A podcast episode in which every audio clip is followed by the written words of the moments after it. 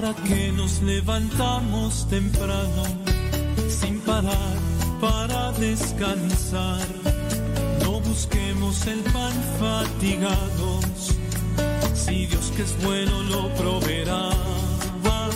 Si Dios que es bueno lo proveerá. Si Dios no construye la casa,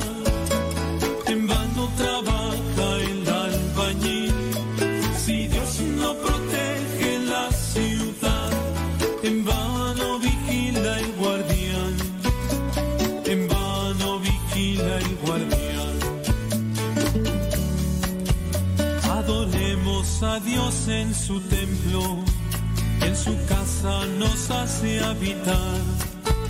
Él es fuerza y poder de su pueblo y resplandece su majestad.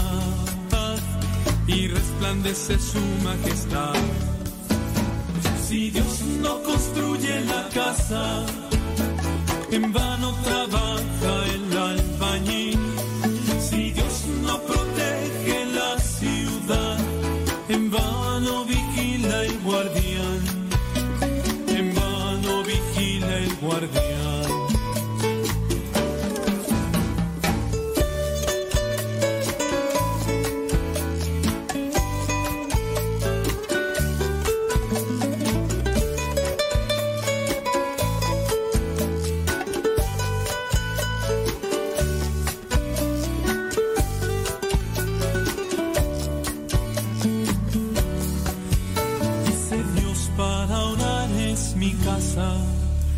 Que buscan seguro hallarán.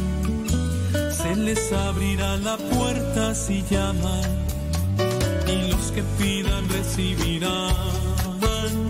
Y los que pidan recibirán. Si Dios no construye la casa,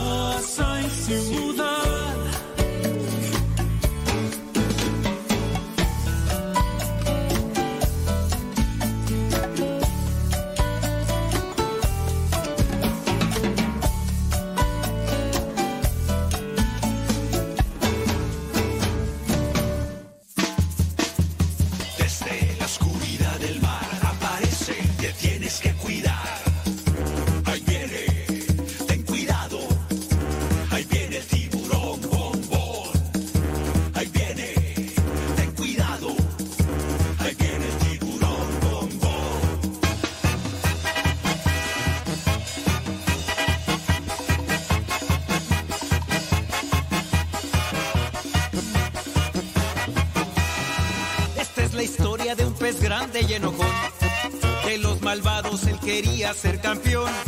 A los otros peces perseguía sin razón. No lo querían por ser malo y muy grosero. Pesado y muy sangrón.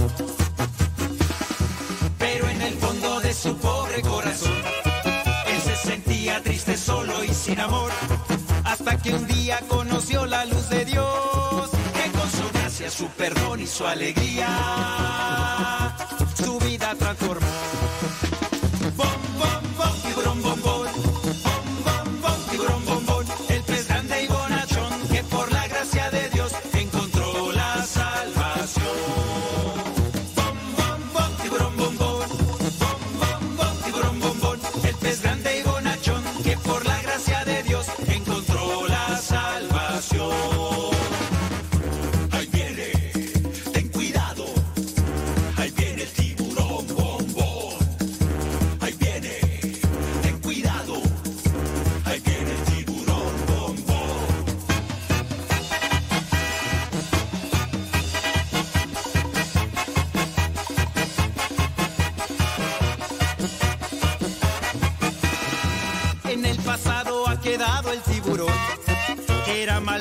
Que causaba gran terror.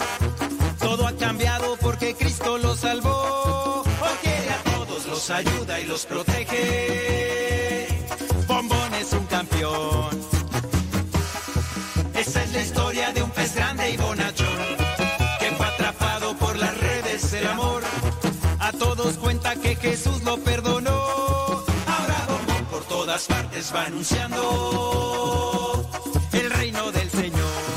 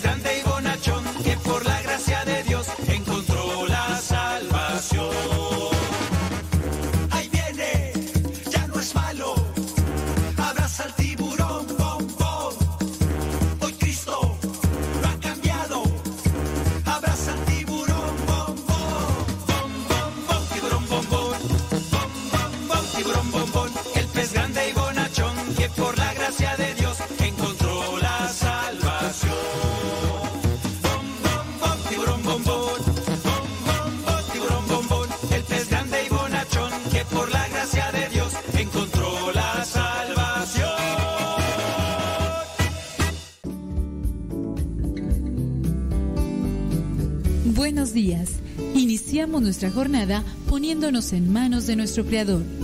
Pedimos su gracia para enfrentar como hijos suyos cada reto que la vida nos presente, acompañados de María, la dulce Madre que nos invita a proclamar las grandezas del Señor. Camina con nosotros en radiocepa.com, emisora católica de los misioneros servidores de la palabra.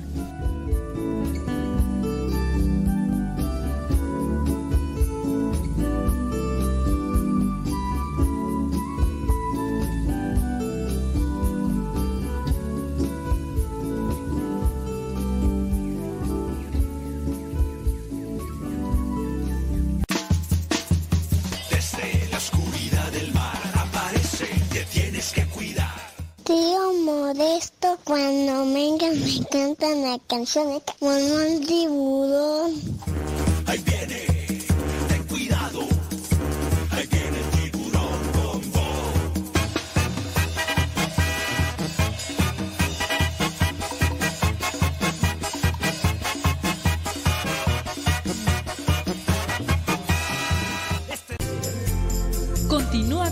programación. Estás en radiocepa.com, emisora católica de los misioneros servidores de la palabra.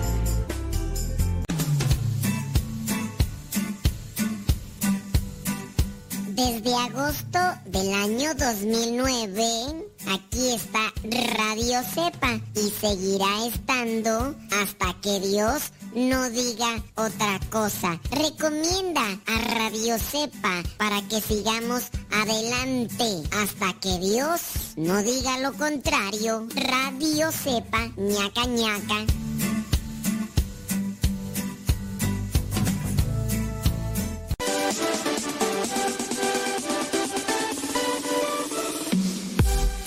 Porque nuestra prioridad es la evangelización. Transmitimos las 24 horas del día. Los 365 días del año. Llegando hasta tus oídos en las diversas plataformas digitales. Sigue en sintonía de Radio Cepa, una radio que forma e informa.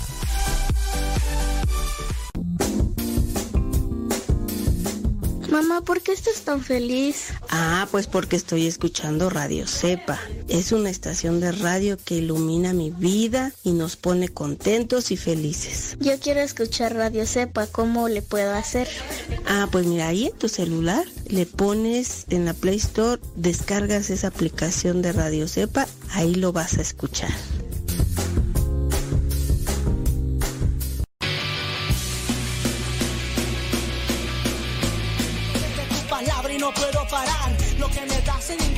yo puedo hallar. Amor, mi alma respira meditación.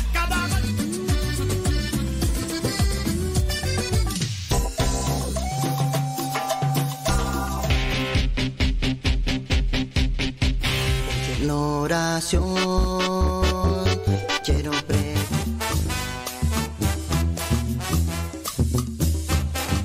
Más géneros en música católica, aquí en radiocepa.com, la estación por internet de los misioneros servidores de la palabra.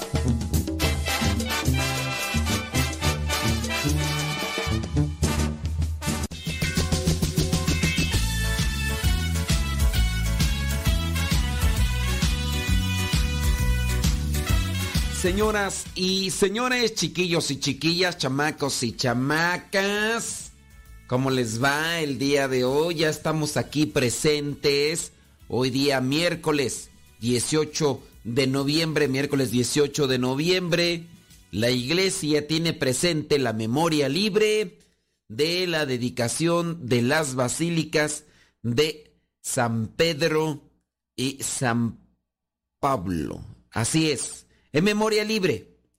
Hace unos cuantos días tuvimos, déjame ver cuándo fue tú, déjame ver, fiesta de la dedicación de la Basílica de San Juan de Letrán. Fue el 9, lunes 9. Y hoy, miércoles, es la dedicación de las basílicas de San Pedro y San Pablo, pero es memoria libre. Y por lo que comentamos, pues la dedicación de San Juan de Letrán era, digamos que más, más sobresaliente. Y ahorita más adelante vamos a platicar qué onda con ello. Oye, pues eh, noticias, noticias aquí en Radio Cepa.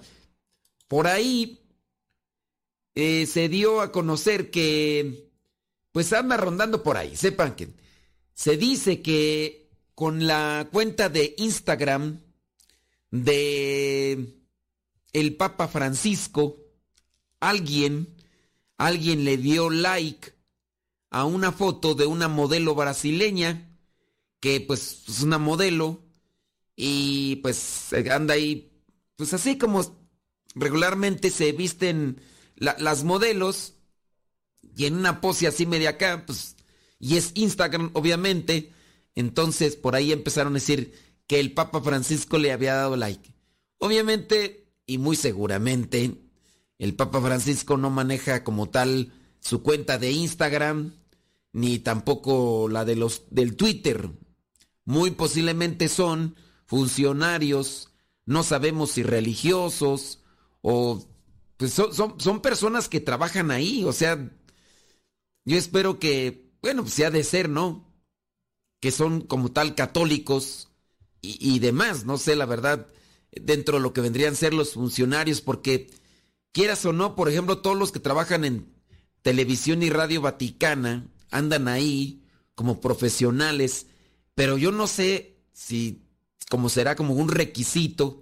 Sé que, por ejemplo, en algunas estaciones de radio con las que colaboramos, entran colaboradores o voluntarios y tienen que ser católicos, o sea, como que ese es el requisito, que sean católicos. Pero bueno, pues hay deformaciones a formaciones y hay deformaciones, o sea, uno podría decir, ahora, con relación a lo de Instagram, con lo de Instagram, este, pues resulta pues que, deja ver la nota bien, pues ahí, como, como dice, un funcionario del Vaticano con acceso a redes sociales habría usado la cuenta oficial de Instagram del Papa Francisco para ver fotografías eróticas.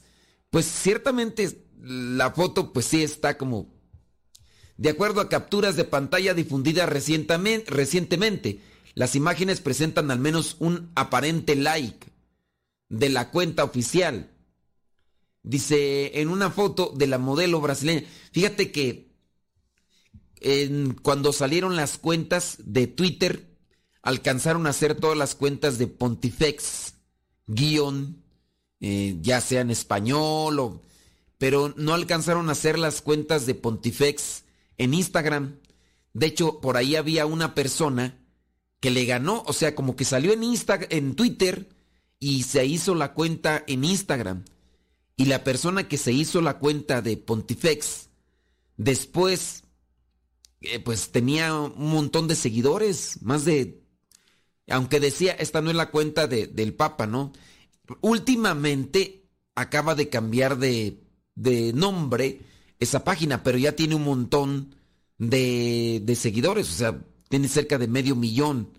Aunque él se aclaraba, la persona que hizo esa cuenta aclaraba, esta no es la cuenta del Papa, esta no es la cuenta del Papa, esta no es la cuenta del Papa. En fin, e, en Instagram, la cuenta de Instagram, creo que es la única del Papa, se llama Franciscus. Y aparentemente, quien utilizó el Instagram le dio un like a la foto de esta modelo brasileña de 27 años que estaba vestida como colegiala, con una minifalda y una pose provocativa, por eso se dice que es una foto erótica.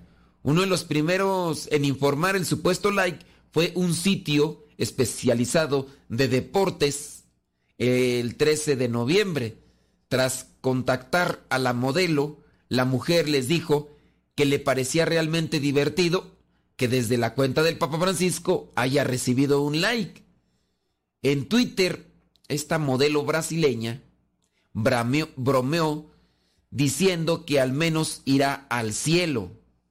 Dice al día siguiente un video en Instagram mostrando las capturas de pantalla con el me gusta de la cuenta e incluyó un irrespetuoso montaje fotográfico del Papa abrazándola por la espalda. El Vaticano no se ha pronunciado oficialmente respecto al supuesto like. Dice, la razón más probable para el aparente like desde la cuenta del Papa Francisco en la foto de la modelo brasileña es un error de la persona que administra las redes sociales eh, del Santo Padre. Dice, no es poco común que las personas que administran redes sociales corporativas tengan más de una cuenta vinculada a la aplicación de Instagram. El responsable podría haber visto el perfil creyendo que lo estaba haciendo desde su cuenta personal, con la que podría haber habitualmente material y le dio like. Sí, e, es que en Instagram se puede también, igual que en Twitter, se pueden vincular cuentas, igual que en TikTok y demás. Y estos funcionarios, les digo, no sé si en su caso serían eh, así como que religiosos y, demás. Por ejemplo, yo mismo no manejo todas las cuentas. Hay gente incluso que me está ayudando. Entre ellos están hermanos que yo sé que, que me están ayudando. Pero pues obviamente mis cuentas no tienen los mismos números que tienen los demás. Entonces, eh, son poquitos hermanos los que me ayudan a manejar mis cuentas y no solamente hermanos, por ahí hay otras personas, en este caso laicos, que me ayudan a, manejar las cuentas que también yo tengo. Esa es una verdad. no siempre yo voy a contestar en algunas cuentas. Unas sí, por ejemplo, en, en, las personales hay unas que yo sí manejo como tal. Y no es porque esté escondiendo nada, pues ahí están. Pero también en el caso de todas las cuentas, por ejemplo, la de misioneros, servidores de la palabra, que me tocó a mí hacerla, pues ahí la administramos varios y sé quién y quién está y, y, sé quién están ahí trabajando. Otra de las cosas es que cuando ellos hacen un movimiento, yo como administrador me meto y veo quién hizo el movimiento, yo sé quién lo hizo. Aquí en este caso podría ser que como es un like, no se sepa quién le dio el like de los administradores, como para llamarle la atención. Y en este caso, por ejemplo, si uno de los funcionarios ahí en el Vaticano, que se dedican a trabajar en las redes sociales, porque a lo mejor son personas que a lo mejor son católicas y están colaborando ahí, pues a lo mejor pues lo hicieron como que de forma personal, no, no lo sé, podría ser. Pero sí, no, es, o sea, como que ilógico decir, ay, es el Papa Francisco el, que está preparando las fotos suyas para subirlas. No, muy posiblemente no. Así como incluso dentro de lo que son los, eh, las personas que, que, tienen muchos, pero muchos seguidores, los del ambiente artístico, deportivo, regularmente ellos son los que están ahí también vinculados, pero no son los que llevan como tal una mm, una publicación constante de cosas para hacer una promoción o divulgación de un mensaje. Pues eso no. Y, así pudo haber sucedido. lo que yo sí me he dado cuenta, por ejemplo, en, en Twitter, en Twitter sí, lamentablemente tienen, cuando tú le vas subiendo las publicaciones, hay veces que en el ir subiendo, de repente le das like a cosas que están ahí y que pues, sin darte cuenta le das like y a lo mejor hasta puede ser cosas que son contrarias a lo que uno cree. Por lo del Instagram. No, perdón, por lo del Twitter. En el caso del Instagram, ahí sí no sé. Fíjate que no me he puesto a fijar, como casi no me meto. Mm, no, es que sí es difícil. A menos, a menos que, que sea zurdo. A menos que sea zurdo. A menos que sea zurdo, puede ser que le dé like. Es que en el ir subiendo lo que vendría a ser la... Sí, mira esta cosa aquí. En el ir subiendo la, las fotos y demás, puede ser que con el dedo se le haya dado un like.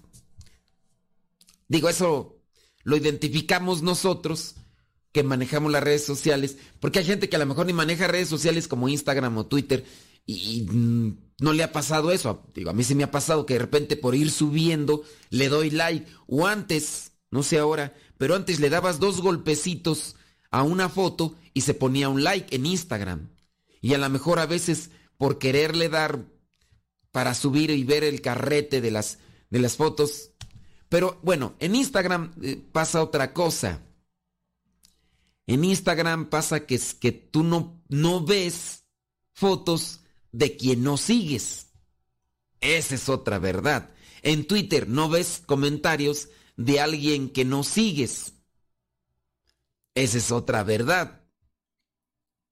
A, diferencia, por ejemplo, de el algoritmo de, mm, de Instagram. No, perdón, de Facebook. El algoritmo de Facebook ahí puede ser que tú veas cosas de alguien a quien no sigues. Lo mismo, por ejemplo, en TikTok. Tú vas a ver videos de alguien a quien no sigues. Pero Instagram, ahí solamente vas a mirar fotos o videos de quien a quien tú sigues. O si no lo sigues, pero lo buscas. Y en Instagram no. En Instagram aparecen cosas, por ejemplo, de, de alguien Imagínate que yo tengo un conocido, ¿no? Tengo un agregado en mi cuenta de Facebook y ese conocido le da like a una foto de alguien. Después, ahí en, mi, en, el, en el carrete de, de Facebook, me va a aparecer esa persona y me va a decir, fulano de tal, tu amigo le dio foto, le dio like a esta foto. Y ya la mire y eso sí es cierto. Bueno, pues quién sabe, pero muy de acuerdo. Dice, de acuerdo con la cuenta, los suscriptores de sitio reciben... Bueno, pues ahí está. Aunque pudiera ser un... También pudiera ser un, un fake. Digo, es que subió capturas de pantalla. Eh, a lo mejor puede ser que esta... Que esta modelo o quien esté en la agencia publicitaria pudiera ser que que maneje un, un diseño, porque se puede hacer, se puede hacer. O sea, yo puedo ponerle con el Photoshop, no sé mucho, pero más o menos, puedo poner con el Photoshop que alguien le puso like, incluso y manejo una foto, le tomo captura de pantalla, después voy y le acomodo y le, le pongo ahí que, no sé, a ver qué, que, que, que, que Lupe Esparza, el de Bronco, que no quede güey, que no, y que le puso un like a mi foto, o que le puso ahí, y le puedo poner eso, y, y yo puedo decir, miren, ¿quién le puso un like a mi foto? Lupe Esparza, Lupe Esparza me sigue, Lupe Esparza le puso me gusta a, a mi programa, ¿no? Por decirlo así. Porque en Instagram, en no, en sí, en Instagram, en, en Facebook, en Facebook tú ves quién le puso like y quién le puso cara enojada y quién le puso sorprendido a las publicaciones. Ahí tú sí, ahí tú sí ves quién. No sé en, en Twitter, pero por ejemplo en Facebook tú sí podrías ponerle, le puso like eh, Lupe Esparza, ¿no? Por decirlo así. Y, y yo lo podría manejar así. En, en, YouTube no. En YouTube no puedo ponerle quién, quién le puso like y quién no. Ahí sí no podría, porque ahí están los, los likes y los dislikes, pero no, pues no.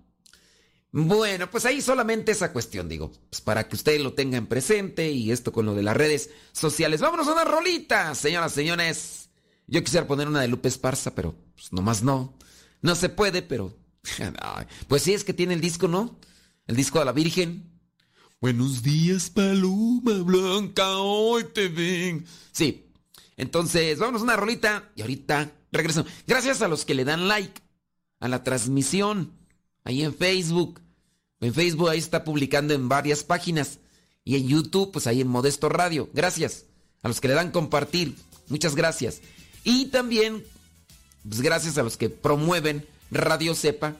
A los que ya descargaron la aplicación de Radio Cepa. Recuerden que hay dos aplicaciones de Radio Cepa para Android y para, para Manzanita. Gracias, muchas, pero muchas gracias. Gracias por promover y gracias por estar ahí. Ándeles pues. Gracias, es que hay muchos que escuchan en la aplicación, pero se meten al Facebook para darle like y compartir, porque con eso nos ayudan a que podamos llegar a más personas. Muchos thank yous. Ahora sí, vámonos ver la rolita, señoras y señores. Hoy es día miércoles 18 de noviembre.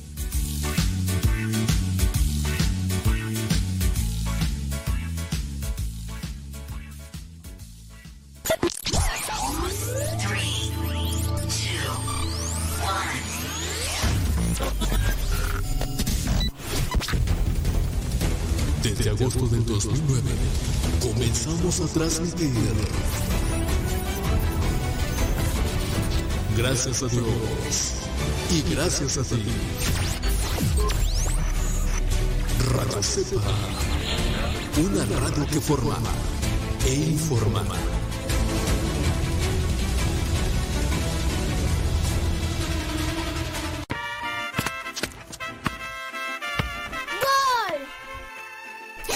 ¡Cuidado, niño! No juegues en la azotea que no sabes que te puedes caer. Hermana, no lo regañes. Mejor cierra con seguro la puerta o coloca barreras de protección en sitios altos para que no se caiga. Es muy fácil prevenir caídas. La prevención es vital.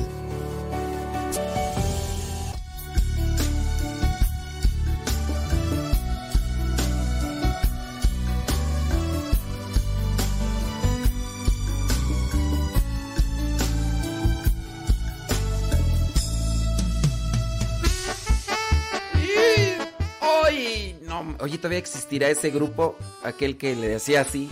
Hoy no más. De hecho, no sé si todavía esté de moda el, el duranguense. ¿Todavía estará de moda el duranguense? Saludos, dice.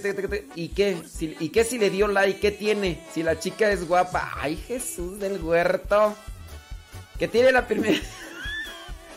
Así le voy a hacer yo, también le voy a dar likes, pándele, ¿eh? Así le voy a hacer yo y después para que me vayan a mí. Ándele, gracias a los que están ahí, dice María Cedillo desde San George, Utah. 27 minutos después de la hora. 27 después de la hora, hoy día mi, mi, mi, mi, mi, mi, mi, mi, mi, mi, mi, mi, mi, miércoles 18. Saludos, dice hasta Cotitlán, Izcalli, Mari, Biguri. ¡Oh! Ándele, pues. Hasta Rosalía desde Atizapán, ándele, gracias. Saludos a Aida Ruiz, hombre, que está eh, junto con toda la familia ahí enfermita. Y, pero están echándole ganas, échenle ganas. Dice incluso que ha estado así pasándola un poquillo fuerte, pero pues ahí cuenten con nuestras oraciones, de verdad estamos orando por ustedes ahí en la Santa Misa. Ustedes cuídense, traten de tomarse aquellas cosas que les puedan fortalecer y ayudar. Dice Estelita Johanna desde Freehold, New Jersey. Gracias, dice. Oye, por cierto, un saludo a la señora Estelita, al señor Agustín y a su hija que se llama, ¿cómo se llama? ¿Cómo se llama Saraí? Gracias al señor, a don Agustín. Tienen ahí la tienda de barrotes de don Agustín. Bueno, al señor Agustín y a la señora Estelita y a su hija. Gracias, hace poquito nos trajeron hay unos ricos panes. ¿Y qué más nos trajeron? Unos dulces y, demás. Y ya no les agradecí. Si nos están escuchando, muchas gracias, señor Agustín, señora Estelita. Em, creo que la hija se llama Saraí. Saraí Belén. Bueno, muchísimas gracias. Que Dios les bendiga y que que les vaya muy bien y que les dé muchas bendiciones espirituales y materiales. Gracias. Si me estarán escuchando ahorita. Bueno, al ratito les agradecemos. Buen mortal. 29 minutos después de la hora. Échale, mira. Así como que apagando colillas de cigarro. Ay, hoy nomás. Hoy.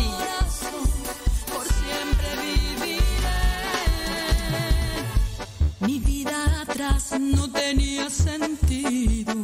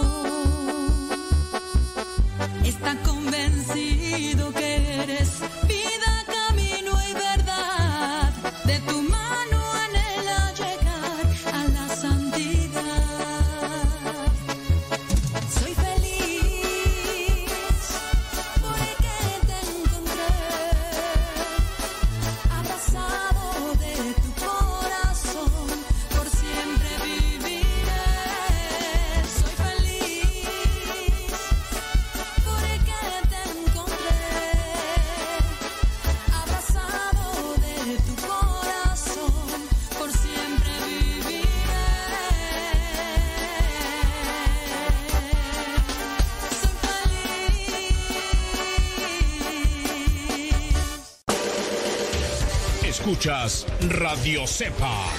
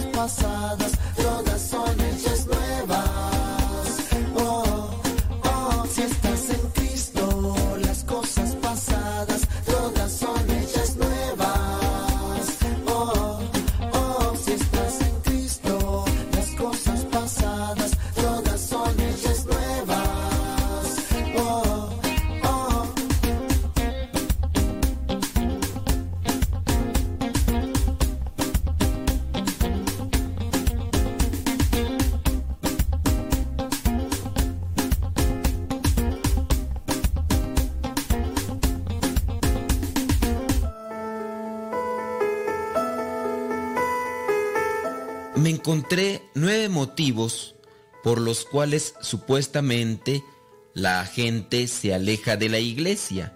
Vamos a analizarlos y ustedes ya también consideran si esto es verdad en el lugar donde tú vives, esperando que tú no seas de aquellos que se alejaron de la iglesia y que ahora quizá están criticando. Primer motivo de este artículo que dice ¿por qué se aleja la gente de la iglesia? Número uno, hay discusiones estériles en los consejos parroquiales. Puede ser.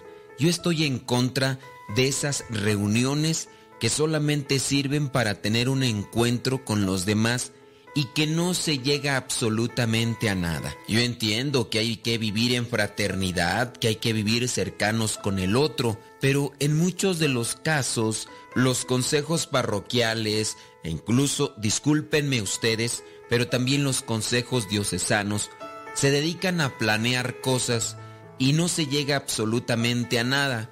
Y cuando se llega, se hacen planes pastorales que pueden llevar incluso hasta 20 años para una aplicación concreta. Yo estoy en contra de aquello que no está planeado.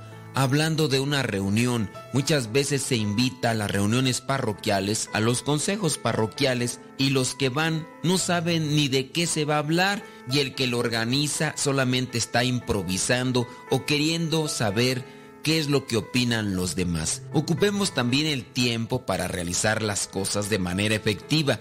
Si se va a tener una reunión, que se organice, que se prepare a la gente que va a participar para que cuando llegue tenga propuestas, tenga ideas y estas ideas sirvan para iluminar a aquellos que tienen que tomar decisiones. Yo desde mi punto de vista considero que no es algo realmente por lo cual las personas tienden a alejarse de la iglesia por encontrar estos grupos o estos consejos parroquiales que no llegan a nada. No creo que sea un motivo fuerte, pero podría hacer tambalear a una persona que no está convencida de lo que nos pide Cristo. El otro punto, número dos, que es por el cual se dice se alejan las personas de la iglesia. Cambiar sí, pero sin herir sentimientos. Pareciera ser que hay algunas personas a las que no se les puede decir algo fuerte, tiene uno que utilizar flores, tiene que uno utilizar palabras y tonos realmente sedosos porque son tan frágiles como los huevos de tortuga. Hay personas que dicen, sí, vamos a cambiar, pero no hieras nuestros sentimientos. Hay que decir en ocasiones las cosas como son, aunque la persona no esté acostumbrada a ese tipo de palabras. Número 3, punto por el cual dicen se alejan algunas personas. Bueno, con referencia al número 2, creo que sí. Puede ser que se den muchas personas muy sensibles o al mismo tiempo muy soberbias, que no les gusta que les digas la verdad. Sí convengo que por esa razón se pueden alejar algunos, ya sea por el tono de voz, en ocasiones hay que medirlo, pero en ocasiones hay que decir las cosas como son y hay gente que no le gusta que les digas en qué está mal y por eso se alejan. Número 3. La promesa bautizal no mantenida. Hay personas que no se comprometen y por eso se alejan de la fe, se alejan de la iglesia. Es una promesa bautismal de acercarse a Dios, de alimentarse de Dios, de vivir en Dios y de darlo a conocer.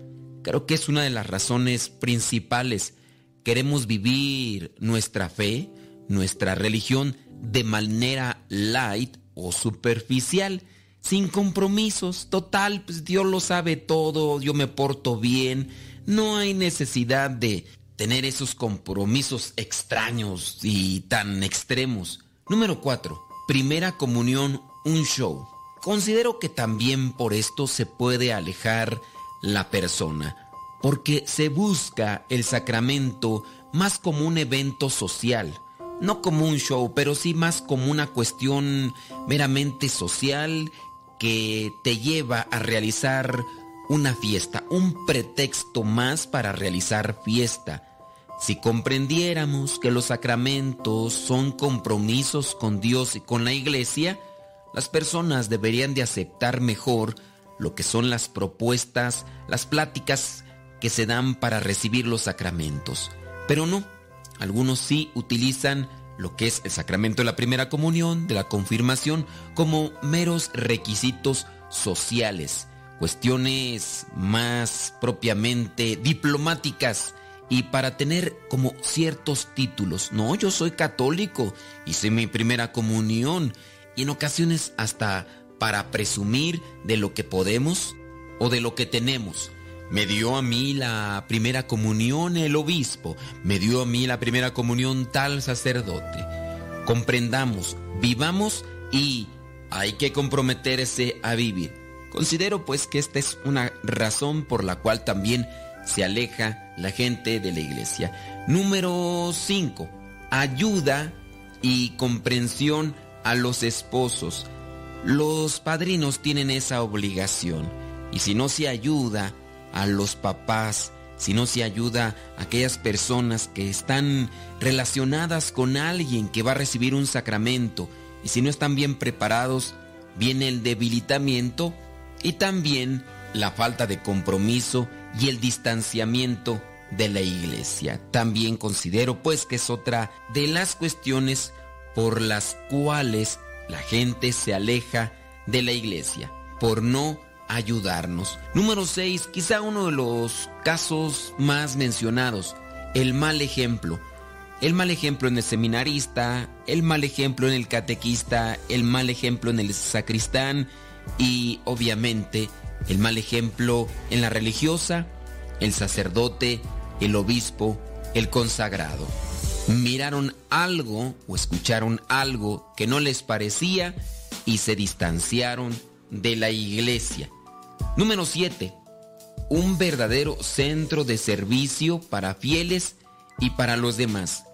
Hay algunas parroquias que enfocan su atención en ser más bien un centro de asistencia social, que es válido, pero cuando no se da evangelización, las personas van solamente cuando requieren de esa asistencia que se está dando dentro de la iglesia Puede ser alguna cuestión médica, alguna cuestión alimenticia o también alguna cuestión legal. Satisfechas pues las necesidades, la gente da media vuelta y no se compromete a vivir su fe, a querer conocer más de Dios. ¿Es otro los casos? Sí. Tenemos mucha gente aquí en la iglesia. Está bien, va mucha gente, pero van porque les das de comer. Van porque les dan cosas que otras personas regalan. Pero ¿y qué tal la fe?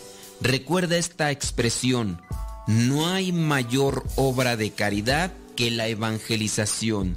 Está bien darles de comer al que lo necesita, vestido o algún tipo de ayuda médica, pero lo mejor será siempre darles a Dios. Si podemos compaginar las dos cosas, la asistencia social, pero principalmente la asistencia del pan de la palabra, el pan que nutre la vida espiritual, será mejor. La persona no dará una media vuelta o no se distanciará. Número 8. El error de desacralizar las iglesias. ¿Qué es desacralizar las iglesias? Cuando las iglesias quedan prácticamente abandonadas y se convierten en museos o se pueden convertir en bibliotecas o algunas se convierten en simples salones de encuentro. Esto llega a suceder cuando las iglesias ya no pueden mantener los gastos que genera el tener una iglesia y por lo tanto se tiene que vender el lugar. Las personas pueden alejarse porque piensan que ya la fe ha pasado de moda. Número 9. Pocas vocaciones, mucha confusión. La manera como nosotros estamos promoviendo las vocaciones es muy limitada. Hay pocas vocaciones y mucha confusión porque cada quien quiere vivir la fe a su modo. E incluso llegan a decir, pues primero pónganse ustedes los sacerdotes de acuerdo y ya después nos dicen. Creo yo que muchos de estos puntos tienen algo de verdad, pero ojalá y que veamos cada quien en nuestro lugar de origen donde nos mantenemos hasta este momento, qué estamos haciendo para que la gente no se aleje de la iglesia.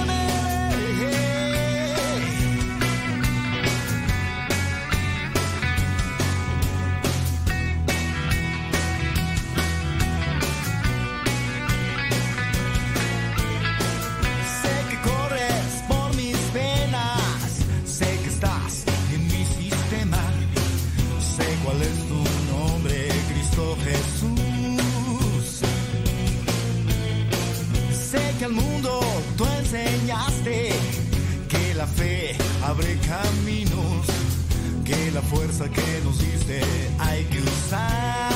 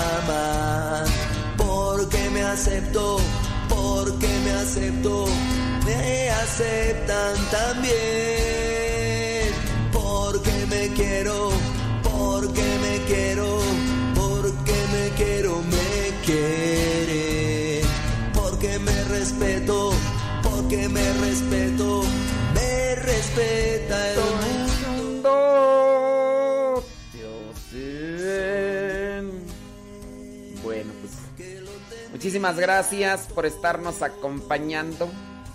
Sí, sí, sí. Oiga, alguien hacía una, pre una pregunta ahorita, déjame ver para responderla. ¿Por qué? ¿Qué era lo que decían tú? Tan, tan. Es que estoy, estoy enfocándome en lo de las preguntas. Dice... Mmm,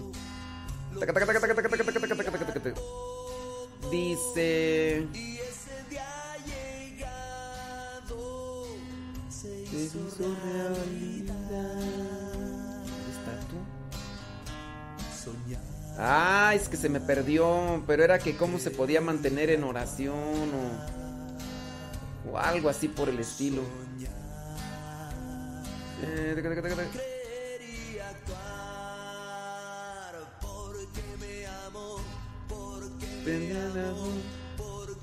Uy, ya no. Es que había una pregunta. Ya se me perdió aquí la pregunta. No, se me perdió. La neta sí. No sé dónde quedó la pregunta. Pero una persona preguntaba pues que ¿cómo es eso de estar en oración constante? Ah, creo que era en, YouTube. Yo estaba buscándola en, en Facebook. Mm, creo que sí era en YouTube.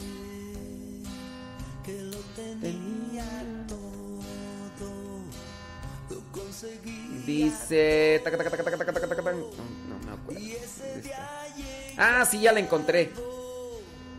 Dice, tengo tres semanas de estar escuchando, dice Lourdes García, eh, la programación y me encanta. Tengo una pregunta, no sé si nos está escuchando Lourdes García. Lourdes García, ¿te estás escuchando todavía el programa? Lourdes García. Dice, su pregunta. En la Biblia se pide estar en oración siempre. La pregunta de Lourdes García es, ¿cómo una persona puede estar en oración siempre? ¿Cómo una persona puede estar en oración siempre? Recordemos, Lourdes García, que la oración no es solamente ponerte de rodillas. La oración no es solamente cuando estás dentro del templo, de la capilla. La oración es actitud de vida. La oración es actitud de vida. Esa es permanecer en oración siempre. Yo voy a trabajar en el nombre de Dios Todopoderoso. Comienzo este trabajo para agradarlo a Él. Ofrezco mi trabajo. Haré este trabajo. Haré este trabajo como estarlo haciendo al Señor. De hecho, hay una carta de San Pablo, nada más que no recuerdo cuál carta es tú. Pero hay una carta de San Pablo que refiere eso. Sin duda, la carta está referida a los tiempos, ¿no? De, de San Pablo, donde todavía existía la esclavitud. Y entonces San Pablo hace esa recomendación a los que son esclavos. Dicen, háganlo todo como si lo estuvieran haciendo a Dios, a nuestro Señor Jesucristo. Eso es un ofrecimiento. Entonces igual ¿Cómo puedo yo estar en una actitud de oración? Pues haciéndolo todo por amor a Dios. Todo por amor. Todo por Cristo. Todo por amor. ¿cierto? Yo voy a hacer esto en nombre de Dios. Y lo voy a hacer bien. Oye, pero se lo estás haciendo a alguien que te maltrata. No, yo, o sea, a lo mejor el beneficio del trabajo es para esa persona. Pero yo no estoy viendo a la persona que le voy a dar el trabajo. Yo estoy mirando a Dios y por Él lo hago. Por Él lo hago. Decía Santa Teresa de Ávila, si no fuera por el Cristo que llevas dentro. Madre Teresa de Calcuta. Santa, Santa Teresa de Calcuta. Le decían, oiga, usted se dedica a curar a esos leprosos, a esas personas que están enfermas, engusanadas por las enfermedades, por... Oiga, yo eso no lo haría ni por un millón de dólares, decía un periodista. Dijo la Madre Teresa de Calcuta, dice, ni yo tampoco. Ni por un millón de dólares lo haría. Lo hago por amor. Entonces ahí es donde entra esta cuestión de la actitud. ¿Con qué actitud lo hacemos? All rise. All right. Si nos escucharía tú, eh, la persona. Híjole, yo creo que a lo mejor ni nos escuchó yo aquí. Pero bueno, si no nos escuchó ella, Lourdes García. Lourdes García. Igual esto va para ustedes que... Es que me la dejó hace ratito pues, pero ya no la alcancé a responder ese ratito en su momento. Ya no la alcancé a responder en su momento y pues por ahí, ahí está. Mm, bueno, bueno, este, ¿qué más tú? Mm, ya.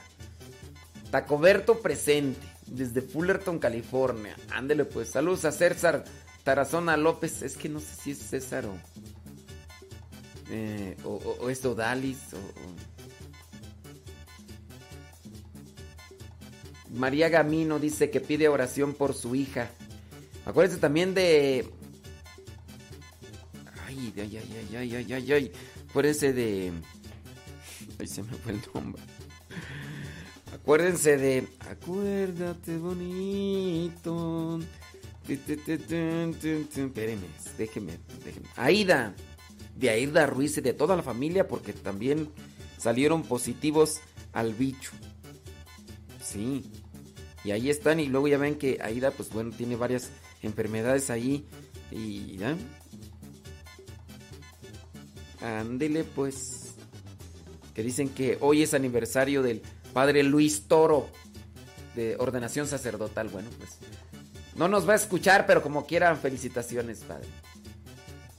Así, claro. Eh, Bueno, muy bien, gracias. Gracias. Ándeles pues, déjame ver acá. Saludos, mm, escuchando, muy bien. Ándele, ya, ya escuchó eh, Lourdes García. Sí, es la actitud, Lourdes.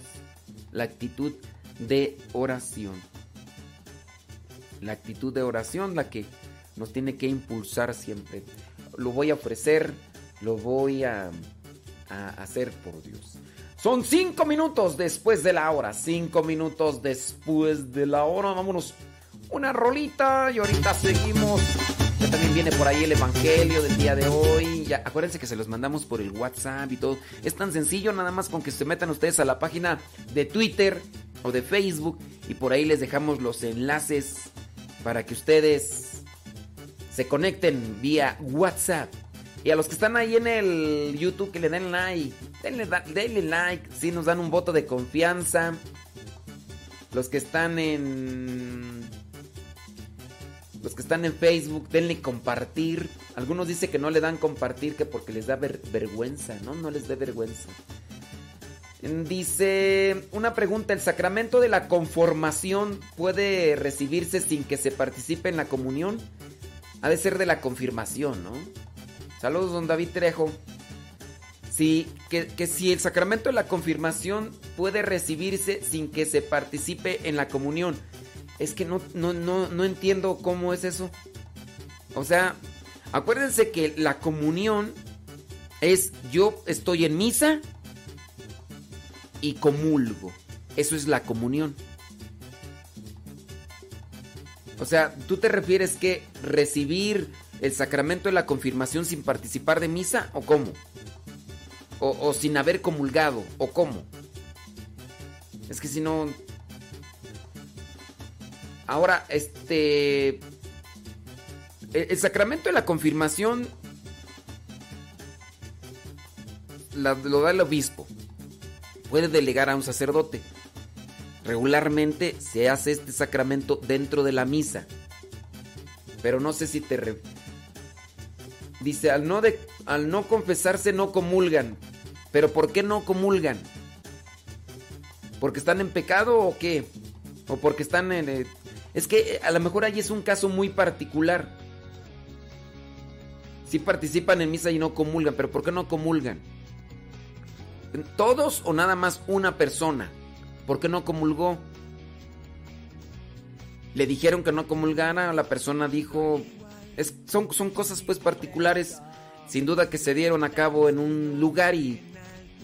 Que, pero lo propio, lo correcto es que comulguen. ¿Por qué no comulgó?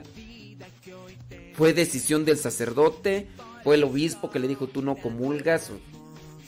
Sí les digo, está un tanto complicado poder comentar esta situación porque pues no es solamente de que en todos los eh, en todas las misas donde se da el sacramento de la confirmación pase esto, es a lo mejor muy posiblemente se dio en ese lugar en específico o a lo mejor solamente una persona, pero no, lo correcto es de, oye, eres cristiano católico, vas a recibir un sacramento, por ejemplo, el de la ordenación sacerdotal o vas a recibir el sacramento de, de la confirmación o vas a recibir el sacramento del matrimonio y eres cristiano católico, pues comulga. ¿Por qué no, tiene, por qué no quieres comulgar o qué? ¿Porque no te confesaste? Pues te tienes que confesar, ya sabes. O sea, ¿cómo? Dice, porque no se confesó y está en pecado grave porque el sacerdote no quiso confesarlo. Ok, está en pecado grave porque quiere el sacerdote no quiso confesarlo porque no quiso. Si se dan cuenta, aquí se deslindan. Una cosa es, yo no te quiero confesar. ¿Por qué no me quieres confesar? Porque no quiero y qué. U otra, no te puedo confesar, no porque no quiera, sino porque... Pues no, o sea, tu situación... eh, es- estás viviendo en unión libre, no quieres dejar eh, esa situación de pecado y Entonces, ahí está otra situación. Sí, gracias a, a las doctoras, a las enfermeras, ¿eh? María Magdalena, gracias, eh, gracias, ¿eh? Sí, ya, ya salieron los enfermeros. Hasta- Parece que les dije, díganme que... Gracias, ¿eh? Gracias. Gracias, doctores, las doctoras los enfermeros.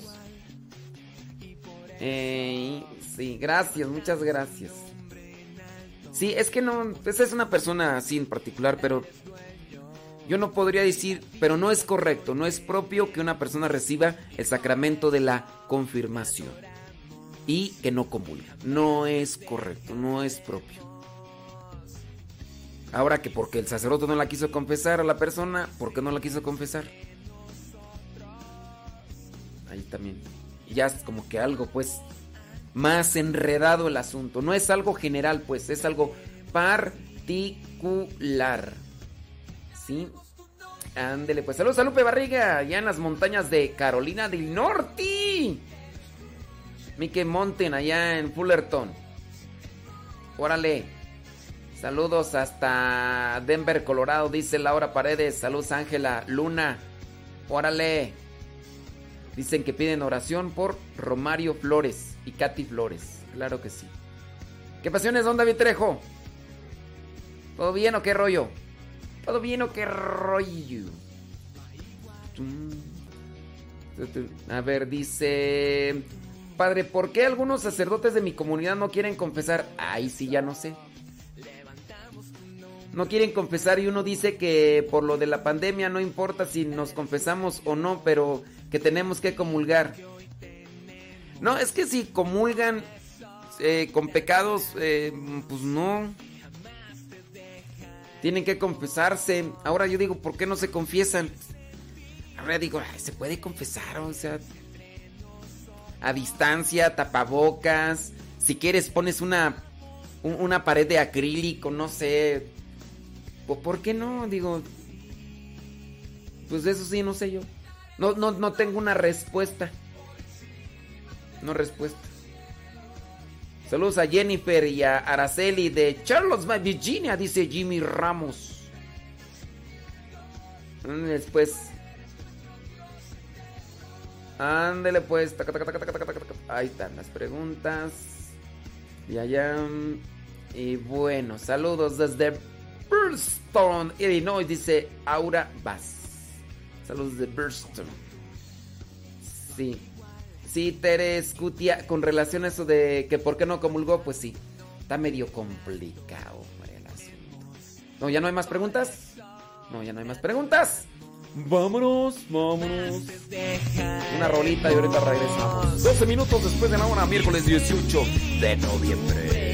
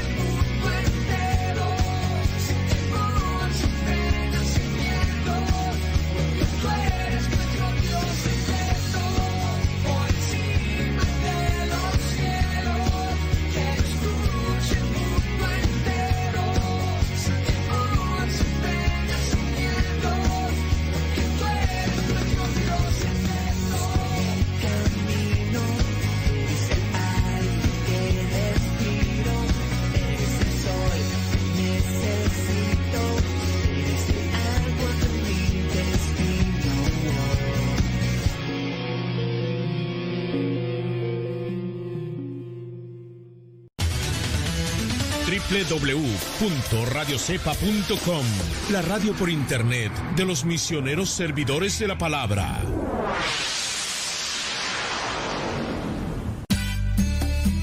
Tío Modesto, es que me gusta escuchar mucho Nano Sepa.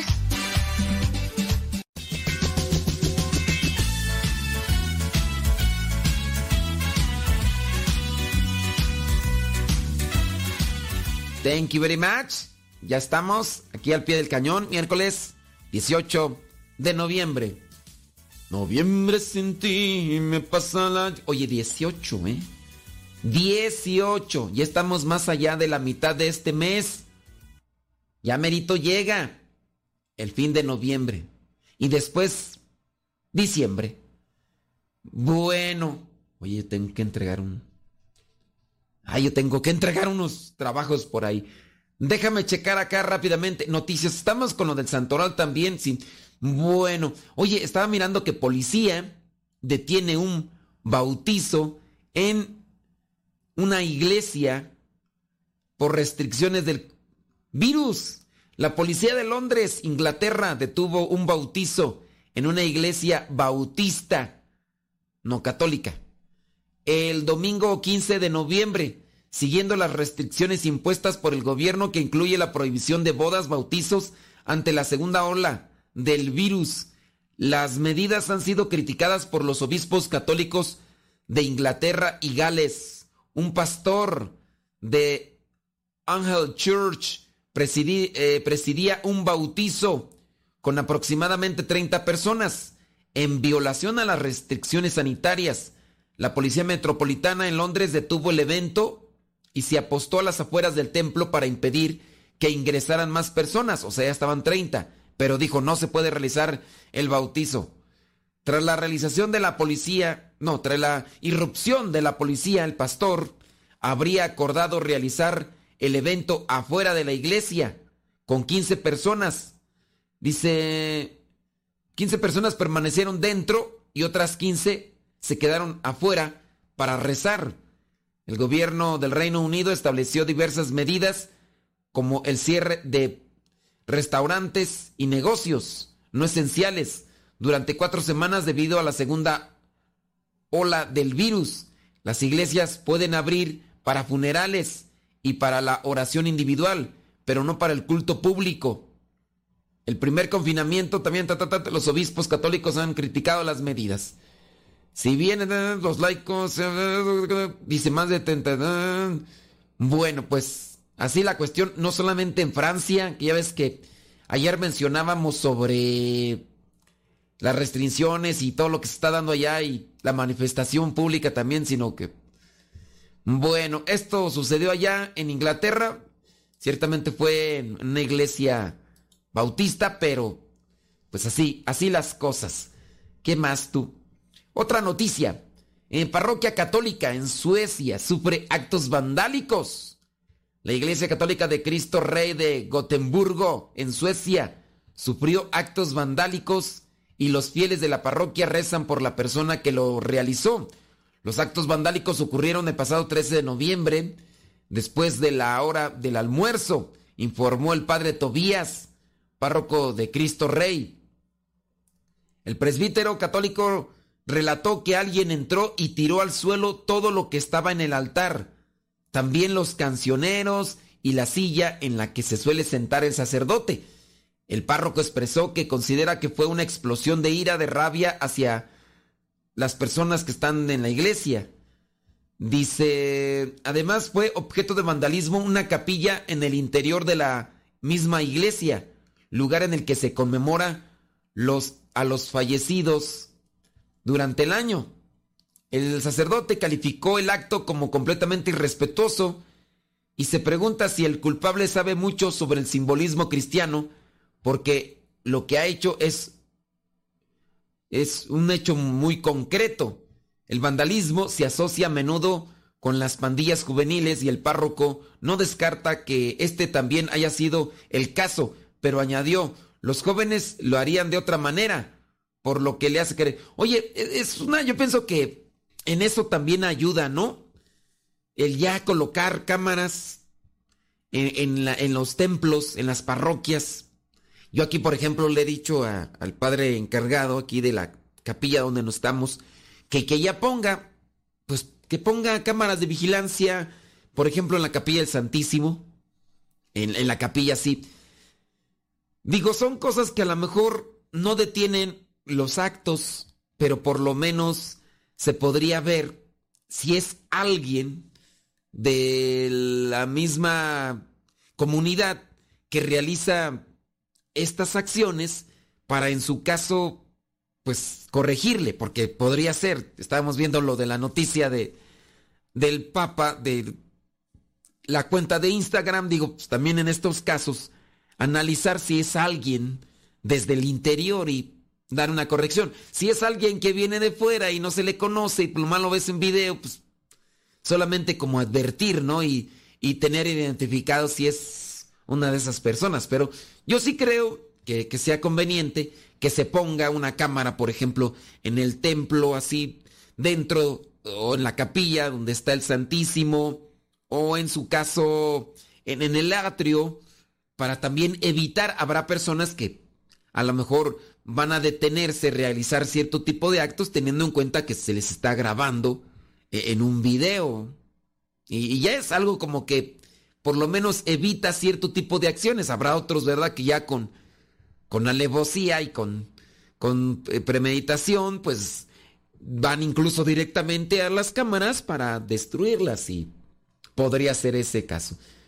Bueno, dice, la policía Suecia recibió la denuncia, mm, pero refirió que la iglesia no ha recibido amenazas. Bueno, mientras tanto, también puede ser pues una persona de repente que se le botó la canica, ya ves que de repente no falta, ¿verdad? Quien por ahí está enojado por, por algo que a lo mejor sin darse cuenta el, el sacerdote. Aquí yo sí me doy cuenta, por ejemplo, con los feligreses de la radio, de repente hay gente que se enoja porque no le paso su saludo y empieza a despotricar o empieza a levantar falsos o empieza ahí a, decir cosas que no o, amenaza con que ya se va a ir o, o le pone dislike y pues sí, pues ya, porque aquí es, es gente caprichosa, gente pues a veces con, con una actitud infantil que pues porque no me pasan mi saludo y empiezo ahí a hacer cosas no es una, no son dos, a lo largo ya de tantos años, desde el 2009, pues nos hemos encontrado con actitudes muchas de ese tipo y aquí sí yo sí me doy cuenta, digo, bueno, también igual en, en los templos como tal, ¿no? Es que yo quería hablar con el sacerdote y me ignoró o me dijo que me iba a atender y, no me atendió y así, así puede pasar. Bueno, este, ¿qué más tú? Déjame ver. Dice, ah, otra noticia.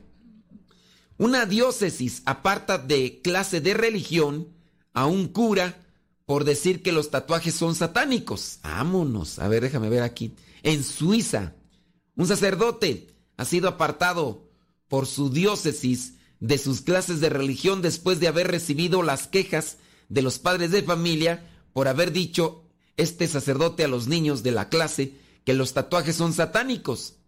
Y es que según eh, los papás han explicado que el sacerdote asustó a los niños entre 10 y 11 años al hablar del diablo y del infierno. De hecho, el sacerdote habló con los niños de la condenación eterna y describió los tatuajes como algo del diablo, hasta tal punto que los papás advirtieron a la diócesis que dejarían de llevar a sus hijos a clases de religión. Por su parte, el sacerdote ha admitido que tal vez subestimase el efecto, o sea que no puso atención realmente en el efecto que tendría en los niños al hablarles de eso. Dice, aunque está convencido de que el tema es cuestión, en cuestión es apropiado para los niños de esa edad. Por ello ha lamentado la decisión de la diócesis de apartarle de la enseñanza.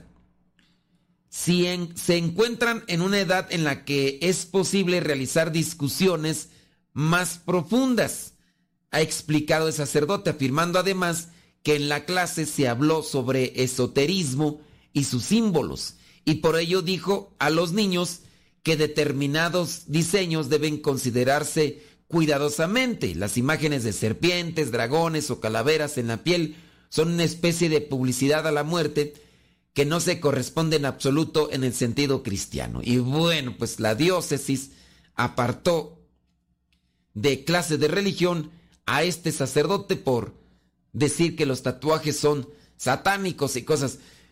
Miren, pues aquí sí, pues está un tanto difícil, ¿no?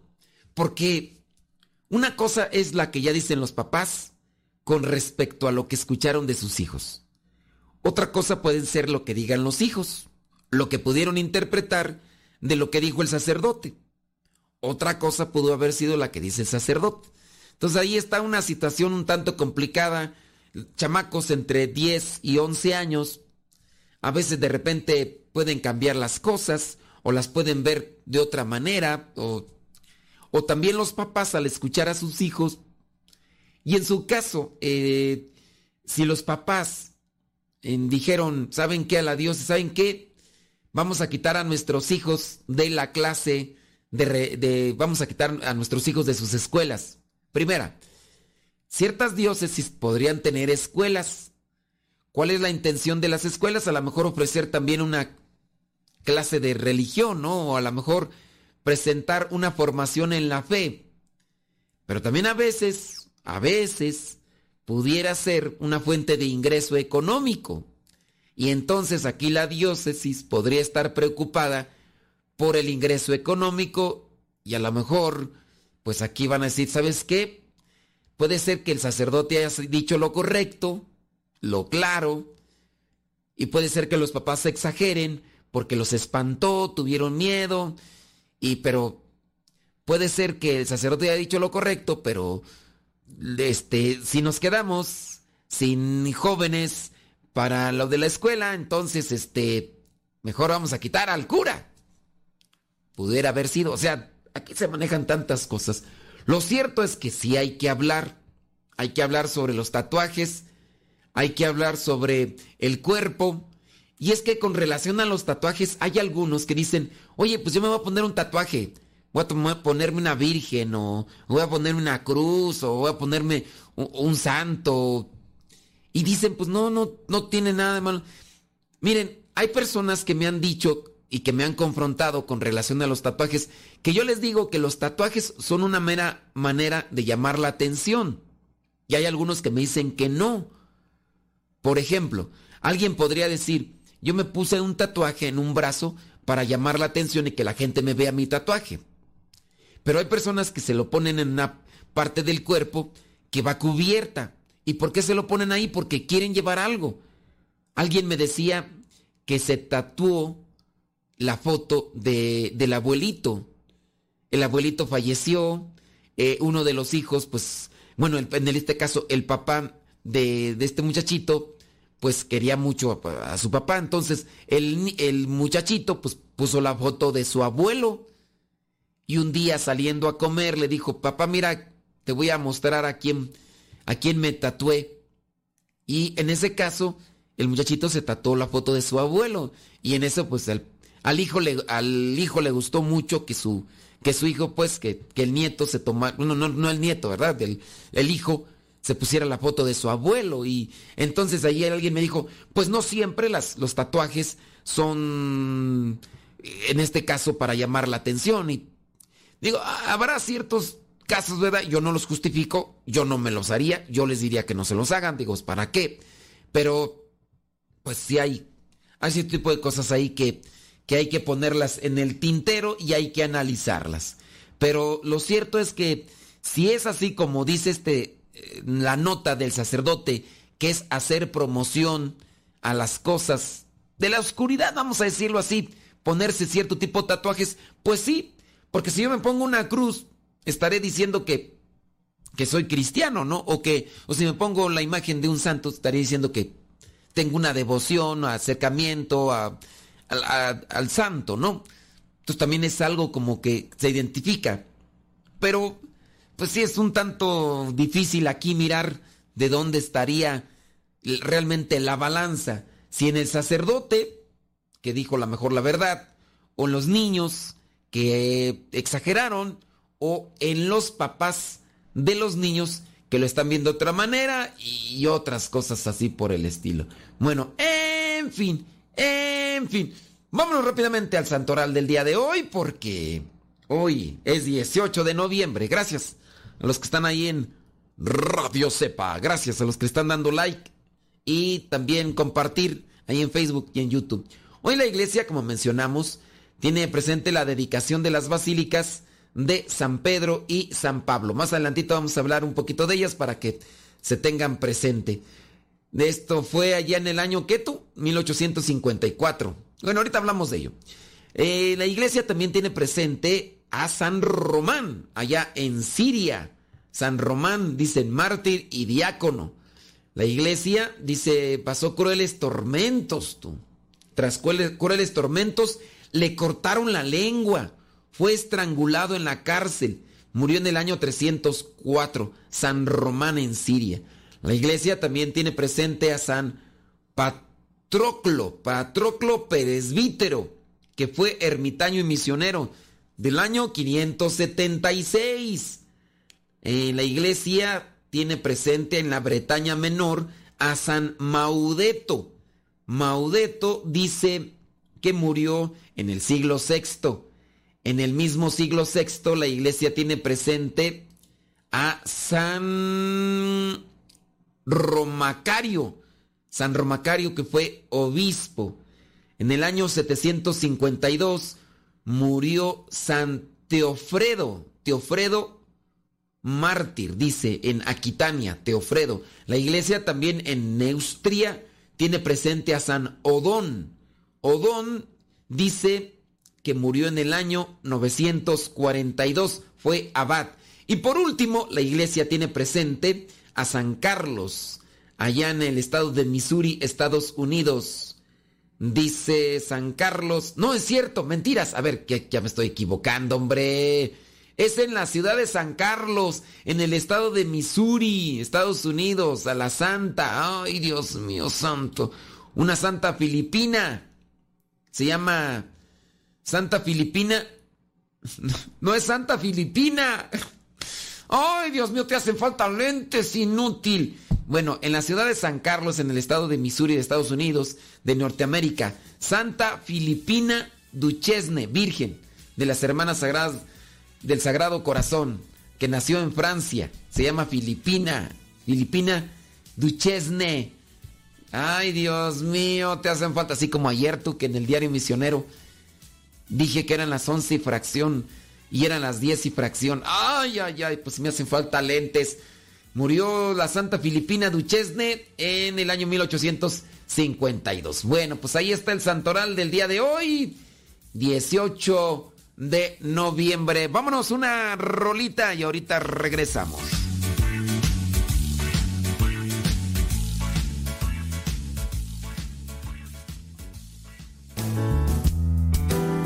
Quien ha conocido a Dios no puede callar. Continúa con la programación de radiocepa.com.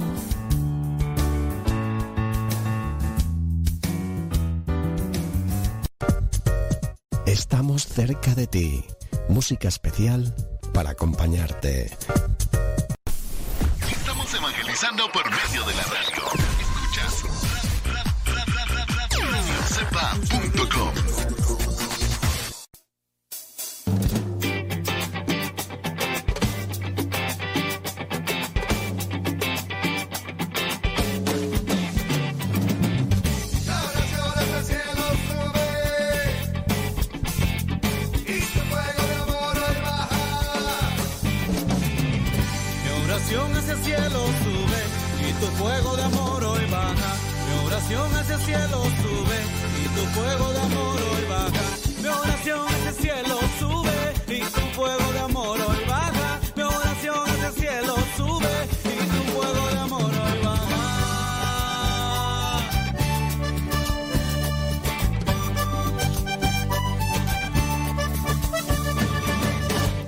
aliento de mi vida, la luz que me ilumina, eres consuelo en mi llanto.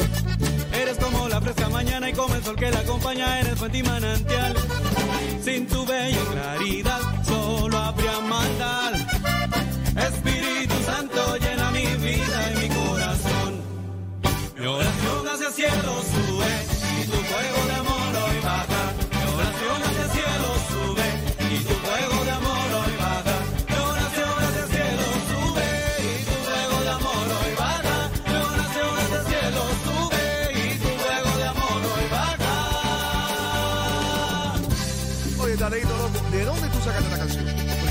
Decime.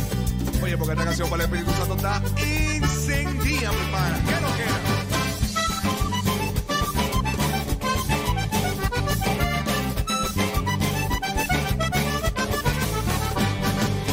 Eres la promesa que vendría a guiar toda mi vida, mi ilusión y mi esperanza. Eres como noche, como estrella, como la luna más bella, eres fuente y manantial. Sin tu bella claridad, solo habría maldad. Espíritu Santo llena mi vida y mi corazón. Mi oración hacia el cielo sube y tu fuego de amor hoy baja. Mi oración hacia el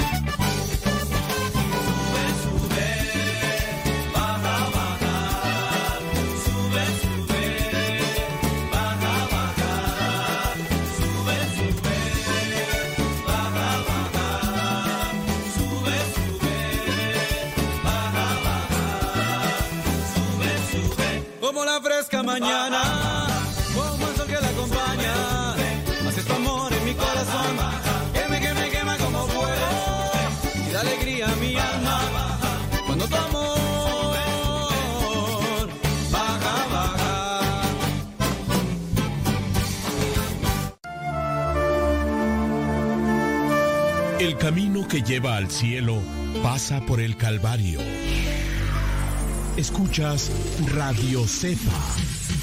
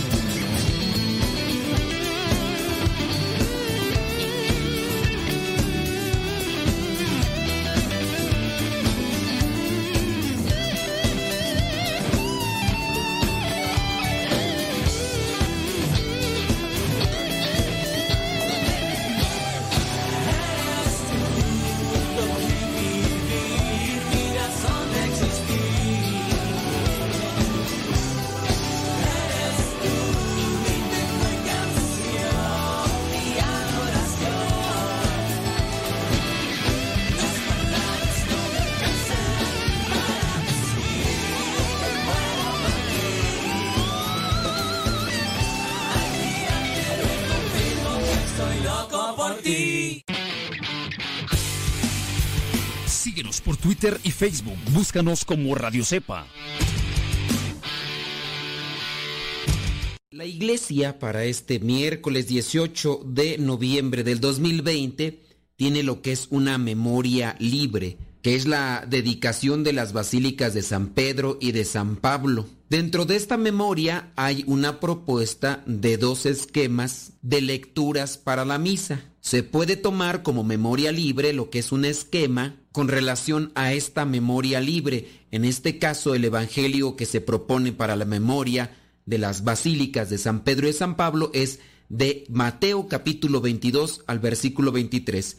Pero también es miércoles del tiempo ordinario, estamos en la semana número 33 y también se propone lo que es Lucas capítulo 19 versículos del 11 al 28. Esto se los comparto para que no vaya a suscitarse una confusión y que yo me equivoqué o que los otros se equivocaron. Pueden ser dos evangelios para el día de hoy. Yo en este caso voy a escoger como memoria libre lo que vendría a ser el evangelio propuesto para el miércoles de la semana 33 del tiempo ordinario.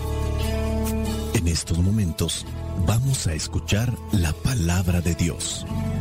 Dispón tu corazón para que el mensaje llegue hasta lo más profundo de tu ser.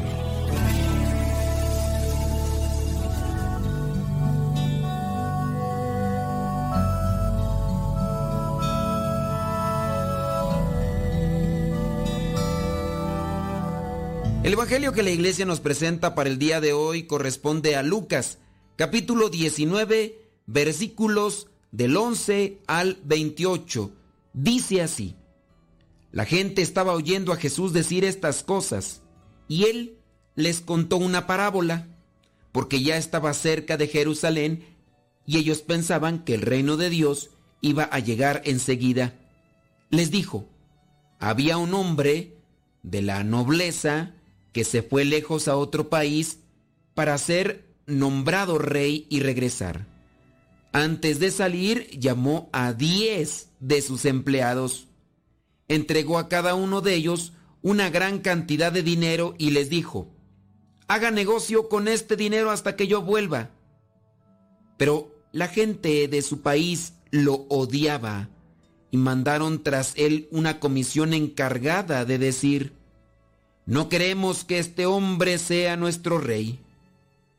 Pero él fue nombrado rey y regresó a su país. Cuando llegó mandó llamar a los empleados a quienes había entregado el dinero para saber cuánto había ganado cada uno. El primero se presentó y dijo, Señor, su dinero ha producido diez veces más. El rey le contestó, Muy bien, eres un buen empleado. Ya que fuiste fiel en lo poco, te hago gobernador de diez pueblos. Se presentó otro y dijo, Señor, su dinero ha producido cinco veces más. También a éste le contestó, Tú serás gobernador de cinco pueblos. Pero otro se presentó diciendo, Señor, aquí está su dinero. Lo guardé en un pañuelo, pues tuve miedo de usted porque usted es un hombre duro, que recoge donde no entregó y cosecha donde no sembró. Entonces le dijo el rey, empleado malo, con tus propias palabras te juzgo. Si sabías que soy un hombre duro, que recojo donde no entregué y cosecho donde no sembré, ¿por qué no llevaste mi dinero al banco para devolvérmelo con los intereses a mi regreso a casa? Y dijo a los que estaban allí, quítenle el dinero y dénsenlo al que ganó diez veces más. Ellos le dijeron, Señor, pero si él ya tiene diez veces más. El rey contestó, Pues les digo que al que tiene se le dará más, pero al que no tiene hasta lo poco que tiene se le quitará. Y en cuanto a mis enemigos que no querían tenerme por rey, tráiganlos acá y mátenlos en mi presencia. Después de decir esto, Jesús siguió su viaje a Jerusalén. Palabra de Dios, te alabamos Señor. Escuchar tu palabra es inicio de fe en ti, Señor. Meditar tu palabra captar tu mensaje de amor. Proclamar tu palabra, Señor, es estar embebido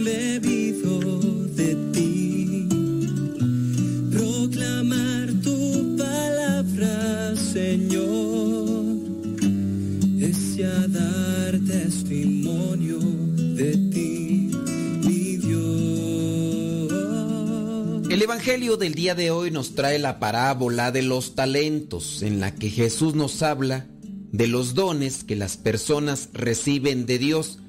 En este caso es una parábola con elementos agregados a diferencia de lo que es el Evangelio de Mateo, donde también se nos presenta esta parábola.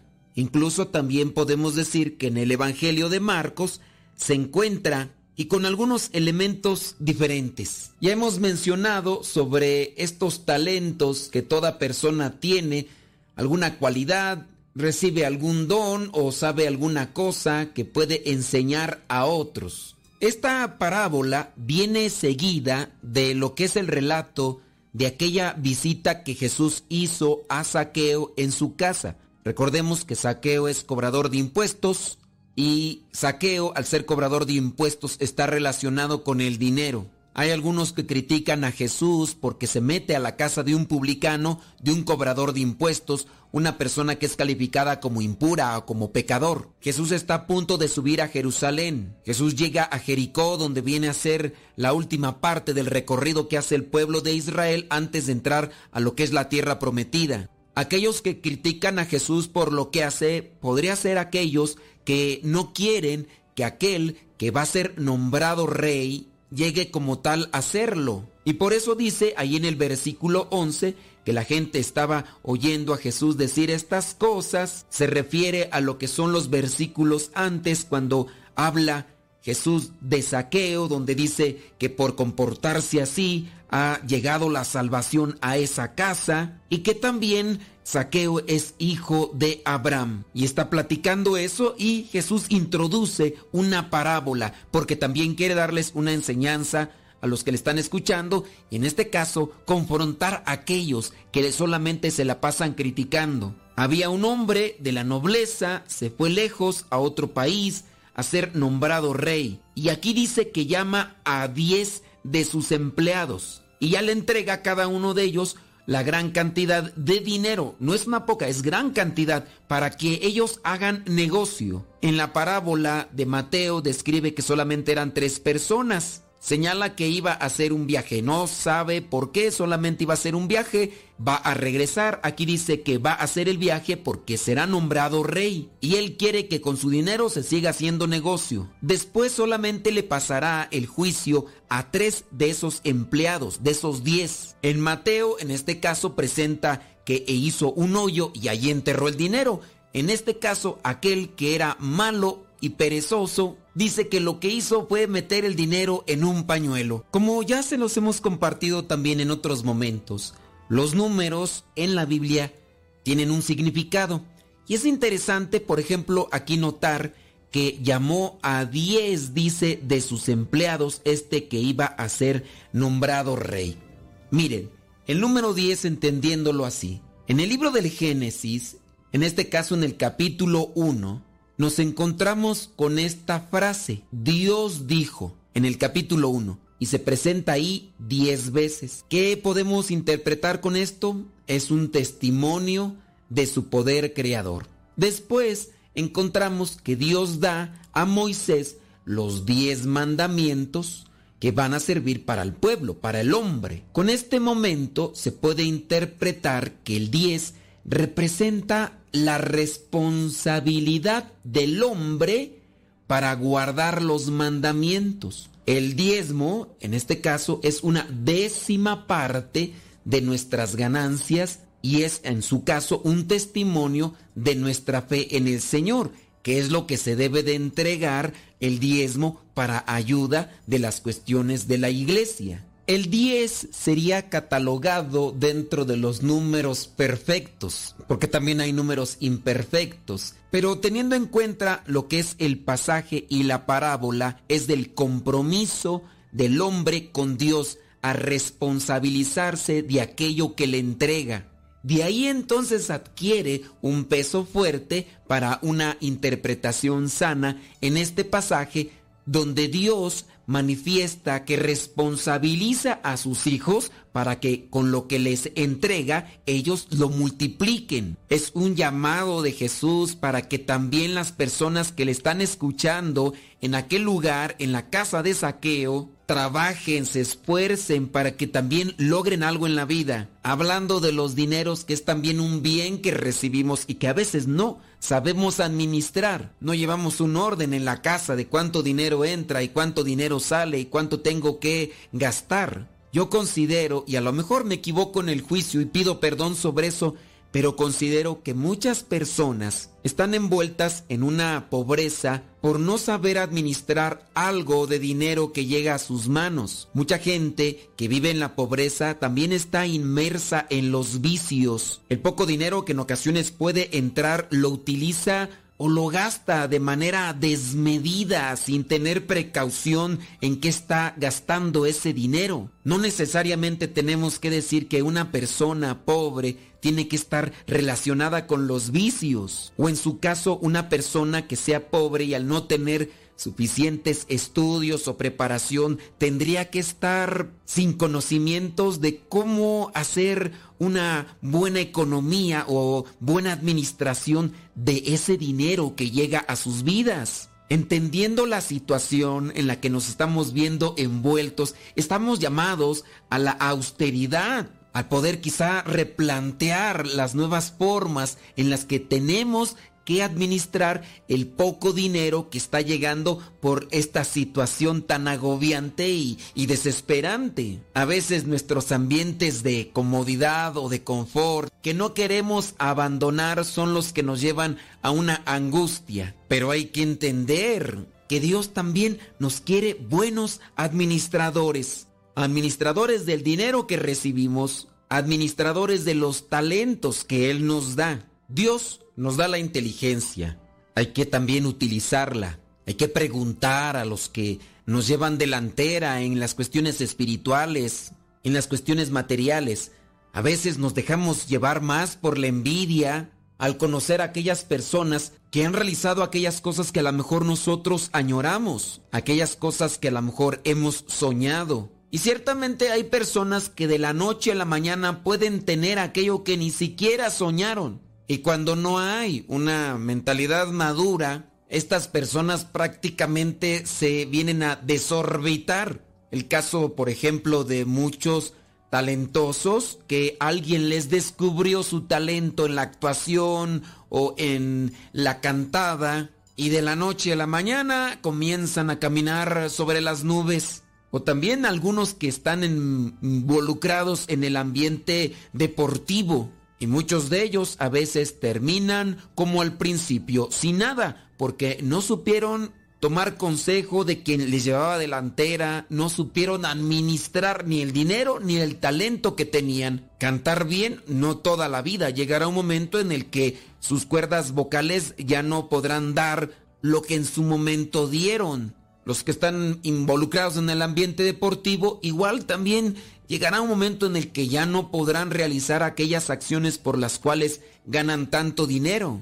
Y nosotros, que no estamos involucrados en esos ambientes de arriba, también hemos recibido talentos y dones. Hemos recibido de parte de Dios muchas cosas, tanto materiales, tanto familiares. Dios nos va a pedir cuentas de las personas que puso en nuestro camino para ayudarlas y orientarlas. Y es ahí donde debemos de poner atención. ¿Qué tan buenos administradores hemos sido con todo eso que Dios ha puesto en nuestras manos? La bendición de Dios Todopoderoso, Padre, Hijo y Espíritu Santo, descienda sobre cada uno de ustedes y les acompañe siempre. Vayamos a vivir la palabra. Lámpara tu palabra para mis pasos, luz en mi sendero. Lámpara tu palabra para mis pasos, luz en mi sendero. Luz, tu palabra es la luz. Luz, tu palabra es la luz. Tus justos mandamientos. Señor, dame vida según tu promesa. Lámpara es tu palabra para mis pasos, luz en mi sendero.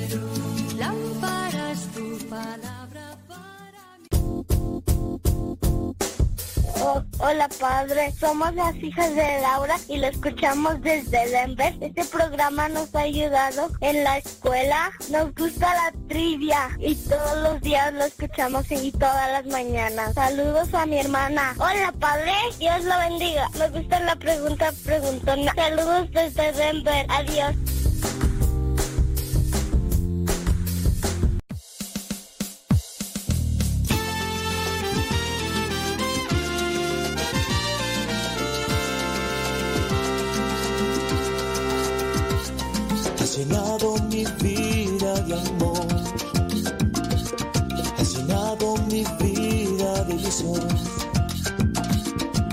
Cambiado mi vivir, has transformado mi existir. Y hoy solo quiero decir que te daré todo mi amor, que te daré mi ilusión. Hasta mis sueños te daré, mi Señor por esa paz que tú me das, todo tu amor la realidad. Tú eres mi dueño, Señor, te daré todo mi amor. Eres mi roca, Señor. Eres mi refugio, Jesús. Tú eres mi esperanza, mi sostén y mi confianza. Por eso te digo, Señor, que te daré todo mi amor, que te daré mi ilusión, hasta mis sueños te daré, mi Señor. Por esa paz que tú me das, todo tu amor la realidad, tú eres mi dueño, Señor.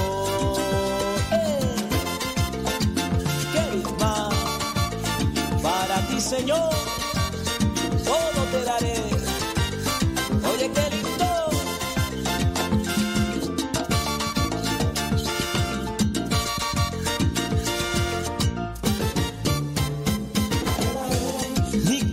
Señor, mi alma, mi Dios, todo lo que soy, a ti te daré, te daré toda mi vida, ahí te daré todo mi amor, te daré, te daré a ti, Señor, te daré, Eva, todo te lo daré, papá, porque mi vida es tuya, eso, qué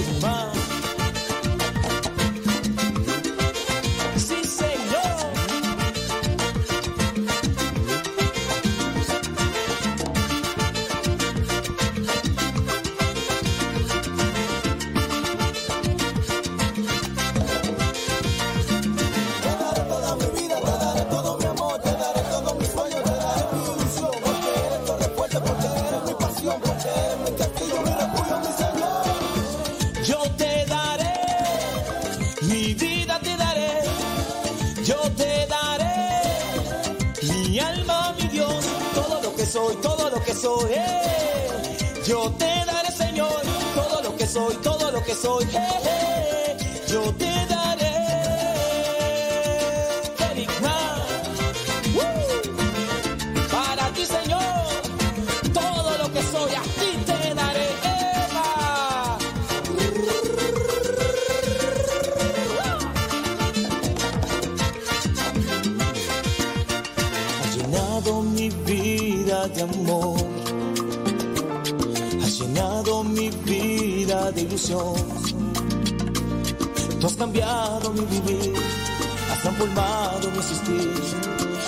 Hoy solo quiero decir que te daré todo mi amor, Señor.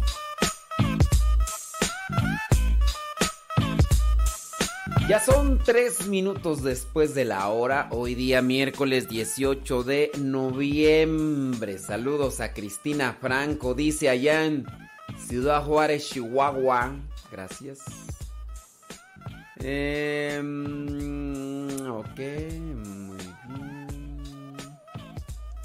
Em, Sí, la radionovela, estamos en el episodio número 17. Es el capítulo número 17 de la radionovela El Heraldo de Dios.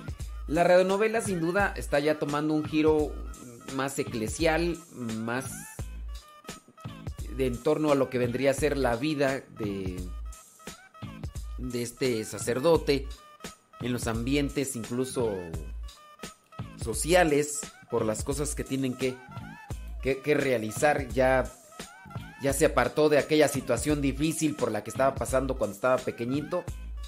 Pero poco a poco va ahí caminando. Déjeme ver por acá los comentarios. Ajá.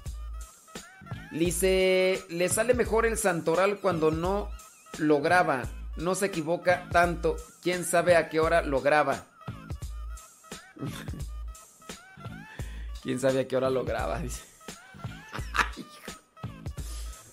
Ay, ay, ay, David Trejo. ¿Quién sabe a qué hora lo graba? Pues para que veas.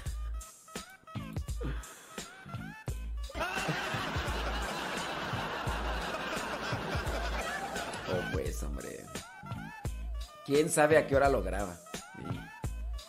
Y, sí. Por eso los dolores de cabeza, no creas. Salud, dice. mm,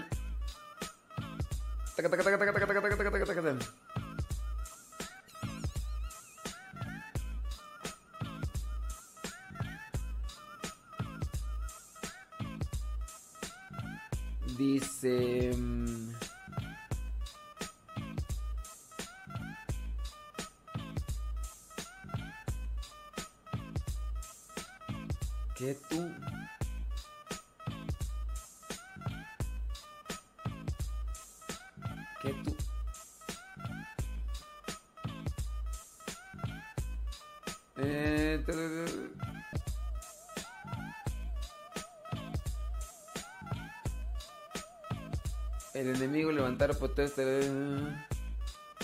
No es que no entiendo esos comentarios. No sé. No, no los entiendo. Pues. Digo, para comentarlos para decirlos al aire. Cuando no le entiendo qué me quieren decir, digo, pues para qué decirlos, ¿no? Si ya entiendo el comentario y hay necesidad de aclarar algo, pues bueno, ya lo comento al aire, pero sí. Cuando veo ese comentario y no le entiendo, pues digo, ¿para qué lo digo al aire mejor? Ay.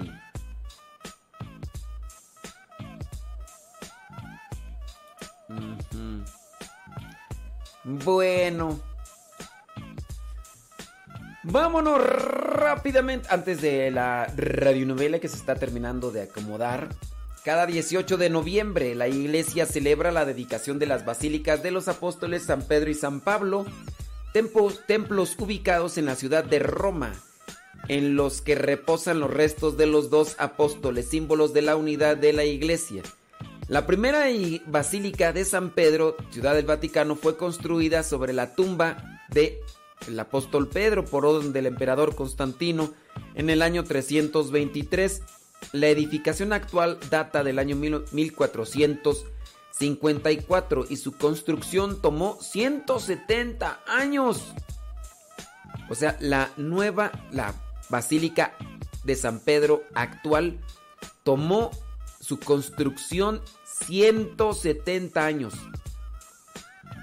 Se empezó durante el pontificado del Papa Nicolás V y fue terminada con el Papa Urbano VIII, quien la consagró el 18 de noviembre del año 1626.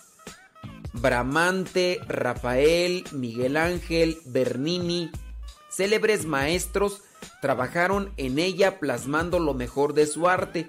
La Basílica de San Pedro mide 212 metros de largo y 140 de ancho y 133 metros de altura hacia el punto más alto de la cúpula. Ningún otro templo del mundo cristiano la iguala en proporciones. Dicen que es un, deleite mirar así pero a detalle la construcción de la Basílica de San Pedro. Para los que vean, por ejemplo, la cúpula, cómo le hizo Miguel Ángel, el que hizo también la pintura de la capilla Sixtina, el que hizo las obras de mármol, entre ellas la Piedad y el David y otras más, el Moisés. ¿Cómo le hizo este fulano para diseñar una cúpula de esas dimensiones sin los materiales ni la maquinaria que existe en la actualidad. ¿Cómo le hizo? Eh, Son genios. Por eso son maestros por encima de los maestros. No, no es una categoría que se les puso por, por ser buena gente. No. En realidad, genios de la arquitectura. Genios del arte. Por su parte, la Basílica de San Pablo Extramuros es, después de San Pedro, el templo más grande de Roma. Su construcción fue también voluntad de Constantino. Lamentablemente, en el año 1823 fue destruida casi en su totalidad por un terrible incendio. Sin embargo, el Papa León XIII inició su construcción y fue consagrada nuevamente el 10 de diciembre del año 1854 por el Papa Pío IX. Uno de los detalles más bellos y llamativos que se encuentran en el interior tiene que ver con las imágenes de todos y cada uno de los papas que han gobernado la iglesia a lo largo de la historia. Los papas, desde San Pedro hasta el Papa Francisco, están representados en mosaicos circulares independientes, uno a continuación de otro, dispuestos a lo largo del contorno superior de la nueva central y las naves laterales de la basílica. Sería interesante mirar todos estos mosaicos con la imagen de cada uno de los papas santos y no tan santos que han estado durante toda la historia de la Iglesia Católica, comenzando con Pedro y terminando con el actual Papa Francisco. Porque son mosaicos, ¿eh? no son pinturas así de pinceles, no, no, son mosaicos. Para los que saben que es el mosaico, son mosaicos pequeñitos, pequeñitos. En el año 2009, con motivo de esta celebración, el Papa Benedicto XVI señaló que estas fiestas nos brindan la ocasión de poner de relieve el significado y el valor de la iglesia. Así que que ahí está sobre la dedicación de las basílicas que ya no existen en su origen, las basílicas de San Pedro y San Pablo. Los que han ido, pues ya las han visto, pero sí uno mira, por ejemplo, la basílica de San Pedro y uno la ve y dice, ah, es una... No, dicen que es una belleza. Y si uno va medio distraído, pues uno se quedará con cosas que no... Que no realmente tienen relieve. Mm, mm. Bueno, bueno. Ya viene la radionovela. Ahí viene. Gracias, muchas gracias. Ujú. Taca, Mm. Ándele pues. Saludos. Gracias. Sí. Muy bien. Saludos, dice Elena Dávila González desde Tepozotlán, Estado de México. Gracias, Elena. Saludos, dice Juanita Lázaro desde Puebla. Gracias. Ándele pues. Ahí viene la radionovela, Dagoberto. Ahí viene, no hagas spam.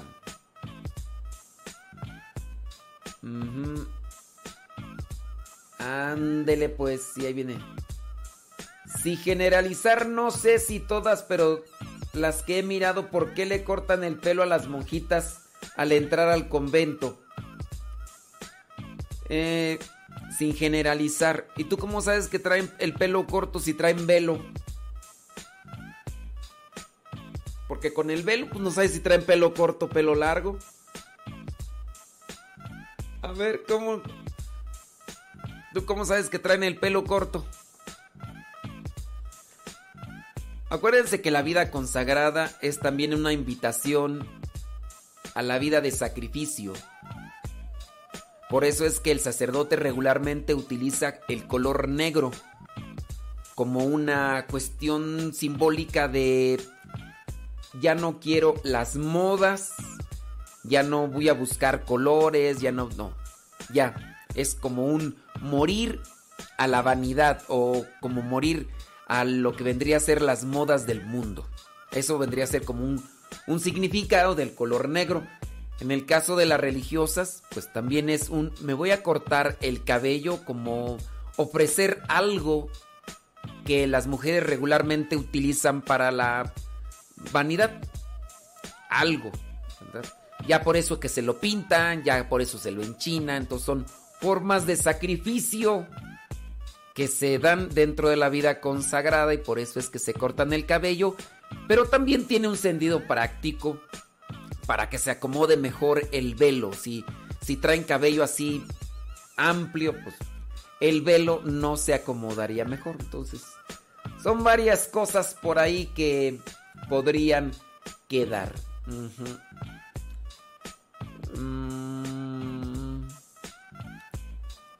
Bueno, hay un libro del padre José de Jesús que habla sobre estas peregrinaciones y sobre la- las basílicas y todo. De hecho, su libro estaba muy económico y lo, lo adquirí. Llegué a una librería y lo miré y está muy, pero muy económico. Y lo adquirí. Todavía no lo leo, pero ahí él va presentando a detalle cada uno de estos lugares de, de allá de, de Roma, de las peregrinaciones. Él, de hecho, tiene una... Tiene un tour de peregrinaciones. De hecho, pues de ahí es donde saca el dinero también para tener sus programas de radio en algunas estaciones seculares. En, en, en ¿dónde tú? En, es que esto por leyendo, por estar leyendo comentarios acá.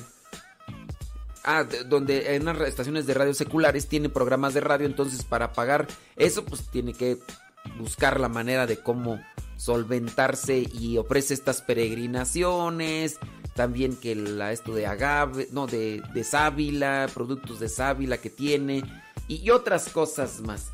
Y luego pues también todo eso, pero sí. Eh, dice, por las películas será... eh, mm, dice, yo conozco... no, Ándele pues. Ándele, pues bueno. Pues ahí está. Saludos a Juan Castillo. Dice, ahí le encargo el mensaje que le dejé en el número. Ándele, pues ahorita lo checo, Juan Castillo. Sí. Órale, vámonos con la radionovela del día de hoy. Hoy es día miércoles 18 de noviembre, 16 minutos. Después de la hora. Mamá, ¿por qué estás tan feliz? Ah, pues porque estoy escuchando Radio Cepa. Es una estación de radio que ilumina mi vida y nos pone contentos y felices. Yo quiero escuchar Radio Cepa, ¿cómo le puedo hacer? Ah, pues mira, ahí en tu celular le pones en la Play Store, descargas esa aplicación de Radio Cepa, ahí lo vas a escuchar. La boca habla de lo que el corazón está lleno. Escuchas Radio Cepa.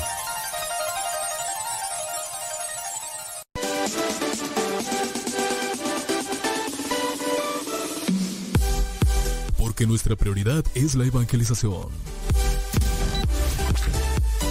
Transmitimos las 24 horas del día. Los 365 días del año. Llegando hasta tus oídos en las diversas plataformas digitales.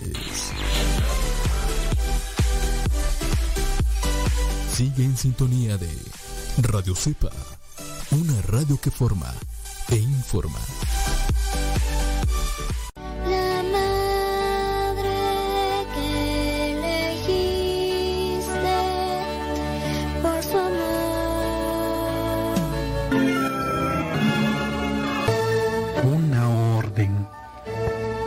Rendir tributo de amor a los sacratísimos corazones de Jesús y María. Una nueva orden que se preocupe de enaltecer el milagro del Santísimo Sacramento. Oh reverencia, no sabe lo feliz que sería si pudiera conseguirlo. Podrás si te lo propones. Sí, Julio. Conozco tu tenacidad, la fuerza que pones en todo lo que haces, la fe que tienes en la oración. Pero, ¿dónde iríamos mis compañeros y yo a servir si salimos del seminario? Lo he pensado también. Pongo a disposición de ustedes la casa que estamos edificando en el antiguo local de San Francisco. Creo que allí se podría iniciar la obra. Sí, padre. Allí se podría iniciar. Voy a rezar mucho para que Dios me ilumine, para que el Señor me ayude a iniciar con éxito esta nueva obra. Bueno, y ahora me voy. Perdóneme usted, pero me siento muy inquieto y quiero comunicarle su propuesta, tanto al padre Crespo como al padre Arriaga. Pareces un muchacho a quien le han ofrecido un nuevo juguete. Oh, sí, ilustrísima. Usted me ha ofrecido un pasaje para viajar al paraíso y me siento feliz, inmensamente feliz.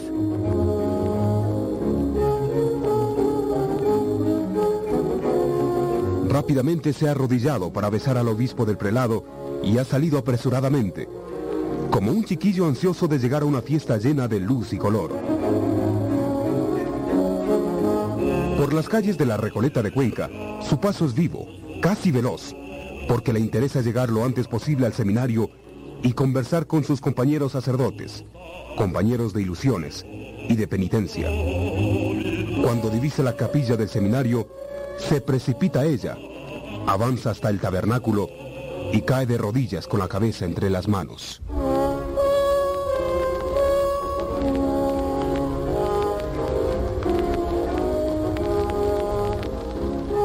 Señor, ¿qué es el hombre para que te acuerdes de él? ¿O el Hijo del hombre para que lo visites? ¿Qué ha merecido el hombre para que le dieses tu gracia?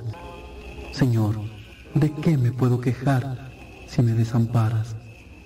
Nada soy. Señor, nada puedo. Nada bueno tengo en mí. Mas en todo estoy falto y camino siempre a la nada.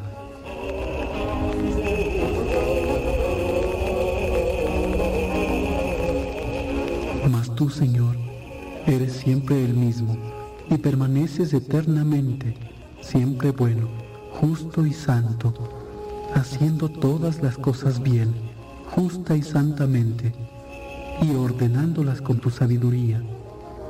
Padre, si me has elegido para ser un instrumento de tu gracia, dame fuerzas suficientes para cumplir con tu santa voluntad.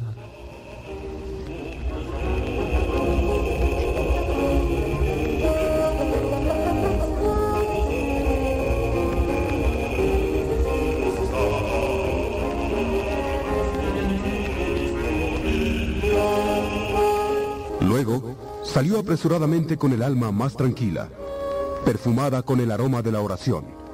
Buscó a los sacerdotes amigos y les confió la buena nueva. Ellos le escucharon casi sin creer en lo que Matovelle decía. Estaban tan contentos, tan eufóricos, que unidos lloraron de alegría y juntos también cayeron de rodillas, allí, sobre el piso de la habitación, para elevar un salmo común al Señor, que todo lo organiza, que es santo y justo.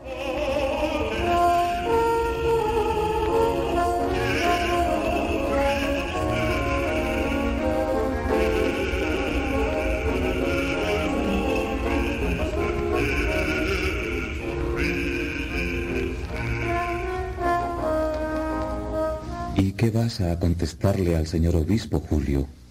Sí, no demorará en volver a llamarte, porque es muy dinámico a pesar de su edad. Le gusta que las cosas que planifique se hagan sin dilación. Primero, voy a someterme a un riguroso examen de conciencia. No quiero que el orgullo malogre los planes del Altísimo y el demonio se aproveche de eso para destruir lo que hasta ahora es un hermoso proyecto. Nosotros también lo haremos, Julio. Me mortificaré y permaneceré en meditación la mayor parte de las horas del día. Yo rezaré mucho más y permaneceré en adoración ante Jesús sacramentado varias noches. Solo así podré tener más claras mis ideas y propósitos. Dios tiene la última palabra. El señor obispo nos ha escogido entre todos los del clero secular para comenzar esta bella obra. Seamos dignos de ella. Seamos dignos de ella, hermanos. No volveré a visitar a Monseñor hasta que tenga la seguridad de que podré llevar adelante el plan. Y en eso solo Dios me indicará el camino.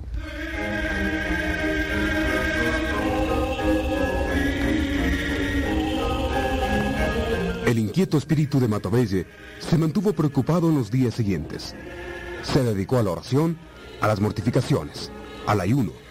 Quería purificarse interiormente para pensar con mayor claridad y no le era fácil. Las dudas, los sobresaltos, los temores de conciencia los llevaban de intranquilidad en intranquilidad. Pero no solo él. También los padres Crespo y Arriaga analizaban la situación del presente y del pasado.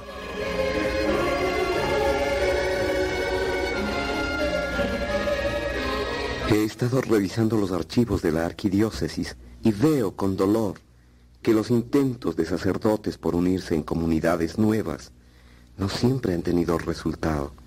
¿Qué nomás has averiguado, Cornelio?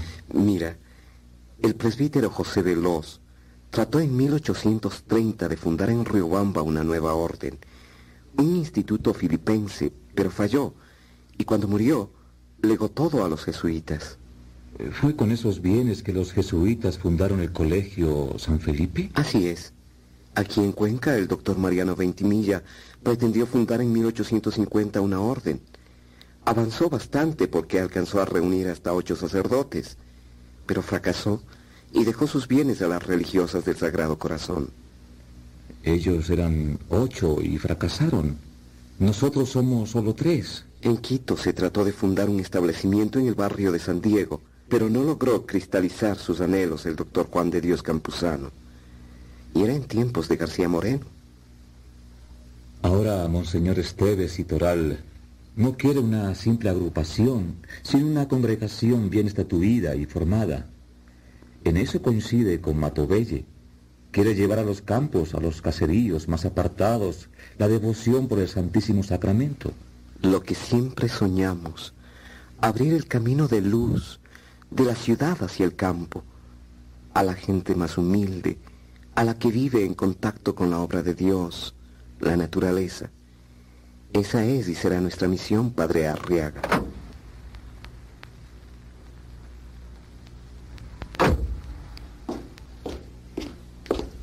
¿Cómo están, hermanos? ¿Buena cosecha espiritual? Sí, Julio. Descansábamos un instante y conversábamos. Ah, Yo también me siento cansado. El dolor de cabeza me ha martirizado toda la tarde. Pero santamente he ofrecido este padecimiento a Nuestra Señora de Dolores, que sufre más por nosotros con sus siete puñales atravesándole el corazón. Ella nos protegerá siempre, porque seremos los que llevaremos su devoción a los más apartados rincones del campo. ¿No dijiste que te habían pedido que ingresaras a la orden redentorista, Julio? ¿Verdad? Así fue. El padre Wizard me pidió que me hiciera redentorista, pero amablemente rechacé la oferta porque yo quería una orden destinada solo a honrar al Sagrado Corazón. ¿Y qué sucedió con la correspondencia que mantenías con los padres del Sagrado Corazón en España? ¿Te han contestado? Sí. Me aceptaban como miembro de su congregación, pero con una condición. Debía radicarme en España y dedicarme a la enseñanza. Oh, tendrías que abandonar nuestro país entonces. Y como no quiero abandonarlo, he agradecido la posibilidad. Pero quiero servir a mi pueblo, aquí, en sus ciudades y aldeas. Es aquí donde Dios me ha hecho nacer y a esta tierra pertenezco. Me quedaré en Ecuador y más ahora con esta oferta del señor obispo. Todo se va conformando según la voluntad del Señor. Y haces bien, Julio, haces bien. Es aquí donde se nos necesita. Parece que los tiempos vienen borrascosos y no sabemos qué va a suceder con nosotros, ni con nuestras casas en cualquier momento. Hay demasiadas casas de oración en Europa, Asia y África, pero América no tiene suficientes. Hay escasez de vocaciones sacerdotales y este pueblo debe conocer a Dios. Y para eso se necesita una congregación de curas y misioneros que se encarguen de llevar a Cristo y a su Santa Madre hasta los lugares más lejanos y oscuros de nuestro país. Y debo confesarles que hace tiempo también escribí a Chile, al padre Haet, provincial de los Sagrados Corazones de Pipcus. Pero esta vez nunca supe porque no me contestaron. No obtuviste respuesta. Nunca. Sería la voluntad del Señor de que ese silencio me mantuviera en esta tierra y a ella dedicara mis esfuerzos.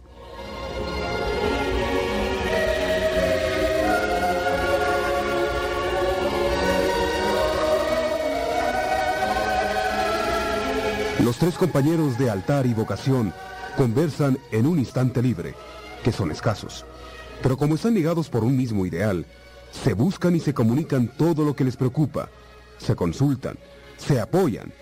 Pero es Matovella el que centra siempre la conversación, el que sin querer constituye el núcleo de la atención y de las resoluciones. Hay algo más. El padre Alfonso Auderreguen es mi director espiritual.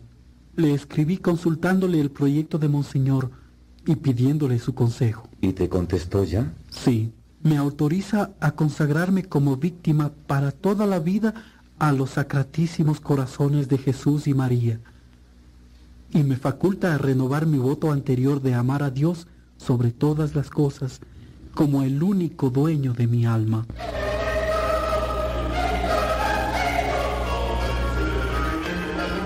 Al decir esas dos promesas, Matovella ha elevado los ojos al cielo, como si vislumbraran el infinito el lugar señalado para los predestinados. Su cuerpo todo se vuelve más liviano, traslúcido casi, en vías de la levitación. Su espíritu es más fuerte que la materia que lo envuelve, y por eso, todo él irradia una sensación de pureza que asombra hasta sus más íntimos colaboradores.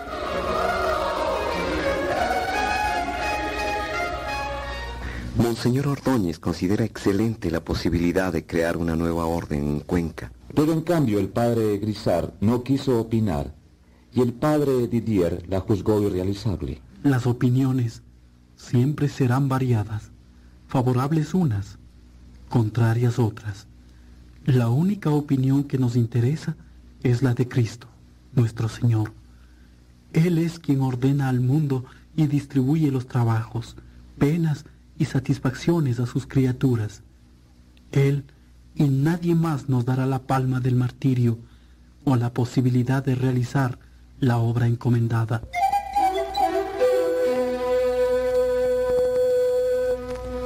La política nacional mantenía expectantes a todos los observadores, tanto a los de un bando como los de otro. En Cuenca, bajo la aparente calma de la ciudad, un río de acontecimientos, comentarios y murmuraciones corría subterráneo e incontenible, por lo que Matovelle, junto al padre Crespo, acudió un día a visitar al padre León e informarse de lo último que había sucedido en el país.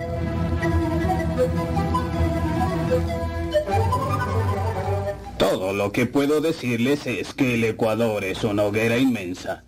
Se enciende por aquí, logra apagarla, pero inmediatamente se prende el fuego en dos o tres partes más. Alfaro se moviliza por Esmeraldas, motines en Riobamba, levantamientos en Cayambe. En Patate y Piura hay rebeliones a favor de los alzados en contra del gobierno. Nombres como los del general Francisco Salazar y José María Sarasti están en boca de todos. Es decir, esto es un infierno. Es lamentable, reverencia. Pero se sabía que el general Salazar tomó Loja y avanzaba hacia el norte con el objetivo de derrocar a Ventimilla. Todos lo quieren tumbar. Y creo que hacen bien. Su gobierno o desgobierno, como lo califican algunos, ha sido un desastre. Basta analizar que posiblemente algo tuvo que ver con el asesinato de García Moreno, ya que favoreció a los asesinos. Y en cuanto estuvo en el poder ordenó archivar el proceso investigativo. Sí, ese militar ha arruinado al país. Hombre inteligente. Le gusta comer y beber bien. Se sabe ganar las voluntades. Ignorante pero sagaz y sobre todo ausente de todo escrúpulo para conseguir lo que más se propone. El otro día leíamos el concepto de Monseñor Heredia. Opinaba que Ventimilla ha ejercido el poder con el peor de los despotismos, el despotismo de militares corrompidos, sin noción de patria, sin rastro de vergüenza, con un régimen de crápula y orgía a costa del país. Nadie tiene buena opinión del régimen que ahora se debate. Don Vicente Cuesta me decía el otro día que nuestra patria no se limpiará de la lepra militar. Lo único que Dios nos concederá, si le pedimos con fervor, es que nos venga algún soldado que no nos azote muy fuerte. Nuestra república, si república puede llamarse a este hato de esclavos, será siempre feudo de sargentos audaces. Y tiene razón. Los prelados de la iglesia han tenido que salir desterrados y mantenerse en silencio, o morir asesinados como Monseñor Checa y Barba y el obispo de Guayaquil, Monseñor Lizar Saburo. Y sin olvidar que suspendió el concordato de García Moreno y puso en vigencia la ley de patronato de 1824. Ah, pero para ganarse la voluntad popular. Luego dispone que hagan arreglos con la Santa Sede para un nuevo concordato. Es muy audaz y peligroso. Y en lo económico, todos señalan que se ha repartido con sus amigos los fondos provenientes de la quina. Y sin embargo, deja un erario con fondos públicos. ¿Qué les parece? Bueno, se debe a la guerra del Pacífico entre Perú y Chile. Han aumentado el comercio en nuestro país. Buenas cosechas de cacao, caucho y tagua han mantenido a la hacienda pública algo bollante, a pesar de los despilfarros del general Ventimilla. Imagínense, hasta un teatro ha construido en Quito, va. Dicen también que si no fuera por su sobrina, doña Marieta, el dictador ya hubiera caído. Dicen que es una mujer muy valiente, que ha logrado mantener al régimen con las bayonetas en la mano. Con bayonetas o sin ellas. La verdad es que nuestro país está al borde del colapso. Esta guerra intestina ya dura más de siete meses y no sabemos cuántos más durará.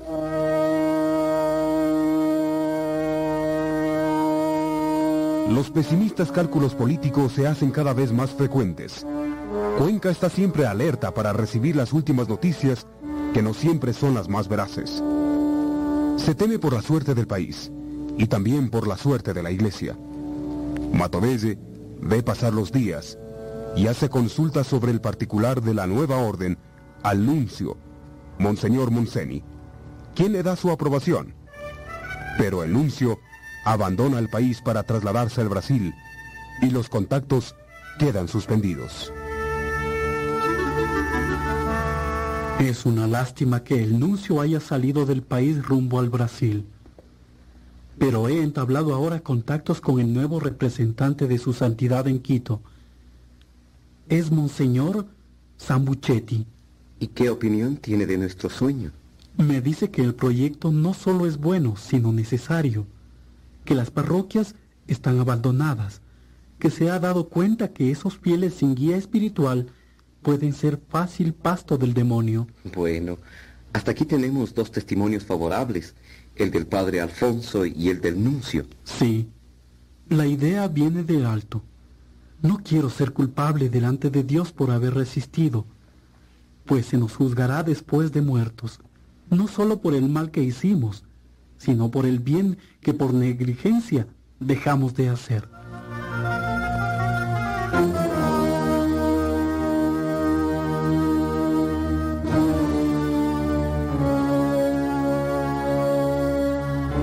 El obispo Esteves Citoral insistió en ver a Matovelle y lo mandó a llamar para instarle a tomar una determinación sobre el proyecto que tenían entre manos.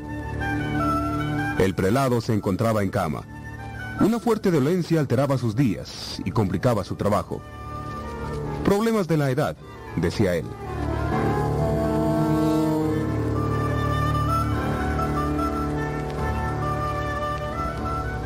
Sí, son problemas de la edad.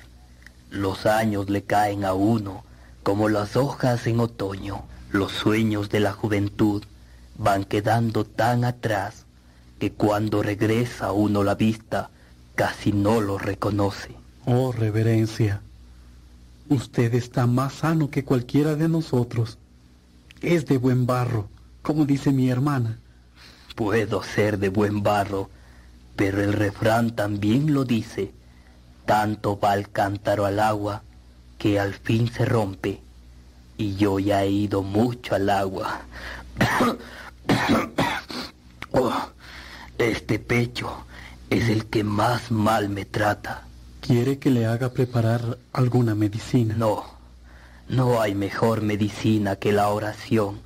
Y estaba rezando cuando llegaste, Julio. Lamento haberlo interrumpido, pero yo... Ya lo sé.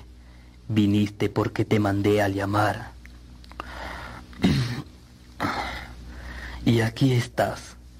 Te diré, hijo, que me urge saber qué es lo que has determinado sobre reunir a los nuevos sacerdotes en una congregación. Ya hemos discutido mucho sobre las ventajas que recibirían los campesinos y también ustedes de las manos del Señor. Tuve a bien consultar con el señor nuncio de su santidad sobre la factibilidad del proyecto. Sí, ya lo sé. Estuvo a visitarme y me dijo que le parecía muy necesaria y oportuna el instalar la nueva orden. Me ha pedido más informes sobre el plan de vida a que se someterá la nueva congregación, el número de sacerdotes que por el momento podrían ingresar y algo muy difícil de contestar, el número de vocaciones que en el futuro podrían existir.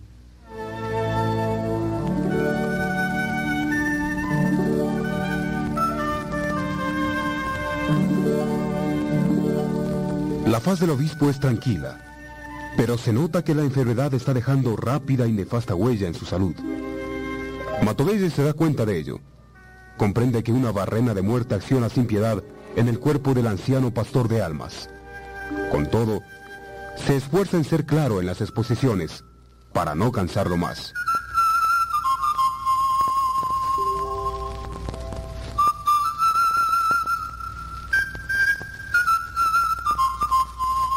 Bien, me parece acertada la observación que ha hecho el nuncio. Contéstale que todo está en manos de Dios y que Él proveerá, que es lo mismo que yo le dije el otro día. Así le contestaré, monseñor. Ahora bien, perdón, creo que sería conveniente, y en esto quiero tu apoyo, muchacho, que se instalaran ya de manera provisional en la casa que he puesto a tu disposición, a la de ustedes, de ti, del padre Crespo y del padre Arriaga. Reverencia, instalarnos ya no es demasiado prematuro. ¿Y acaso que la Biblia no nos dice que Dios separó las aguas de la tierra en un día y que crió los animales y las aves en otro día y les dio nombre? Claro, pero Él es Dios, ilustrísima. Y esta es también obra del Señor. No somos nosotros los que estamos creando esto, es la voluntad de Dios la que nos ha colocado justo en la fragua para fundir nuestras almas y ver si somos dignos de esta misión.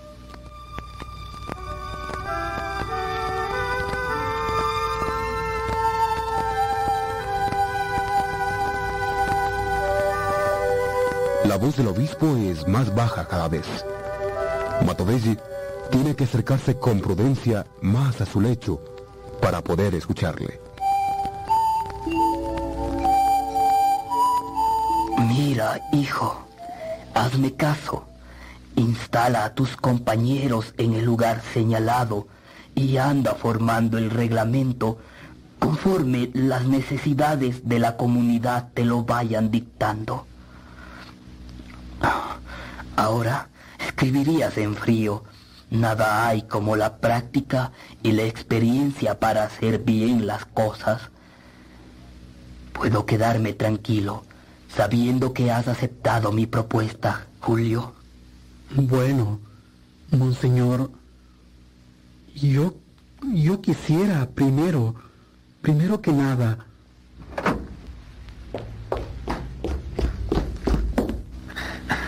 Perdone, ilustrísima, pero debo comunicarle algo sumamente grave.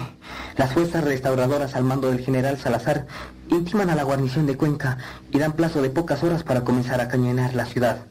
La guerra ha llegado hasta nuestra tierra, monseñor. Mira, hijo, hazme caso. Instala a tus compañeros en el lugar señalado y anda formando el reglamento conforme las necesidades de la comunidad te lo vayan dictando. Ahora escribirías en frío, nada hay como la práctica y la experiencia para hacer bien las cosas. Puedo quedarme tranquilo sabiendo que has aceptado mi propuesta, Julio. Bueno, monseñor, yo, yo quisiera primero, primero que nada,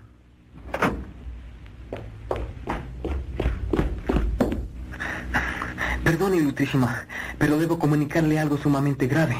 Las fuerzas restauradoras al mando del general Salazar intiman a la guarnición de Cuenca y dan plazo de pocas horas para comenzar a cañonar la ciudad. La guerra ha llegado hasta nuestra tierra, monseñor. La noticia que en cierta forma era esperada en la ciudad causó extremada preocupación en todos los habitantes. Cuenca pocas veces había estado involucrada en acciones de armas, así que resultaba novedoso e inquietante el hecho de que ahora el ejército restaurador, como se hacía llamar, estuviera a sus puertas exigiendo la entrega de la plaza a las fuerzas del gobierno. El obispo, Esteves Itoral, bastante enfermo, se incorporó a medias para inquirir sobre más detalles del suceso. ¡Santo Dios! Las tropas han entrado ya a la ciudad. No sabemos si hayan comenzado a ingresar.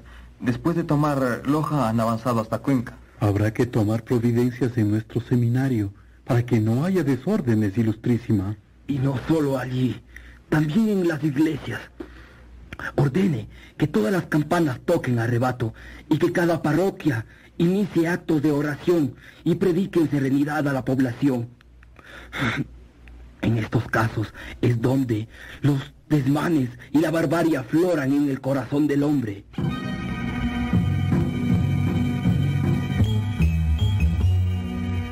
Desea, ilustrísima, que me quede con usted para ayudarlo en lo que necesite. Me agradaría, pero ya vendrán mis canónigos. Es posible que seas más útil en el seminario.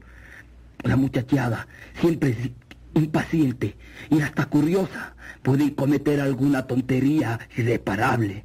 Así que es mejor que vayas a donde ellos. Debo irme ya entonces. Vendré en cuanto las circunstancias me lo permitan, reverencia. Ve y reza por toda la cristiandad de nuestra patria. Los malos tiempos que esperábamos posiblemente ya hayan llegado, montados en un caballo del apocalipsis.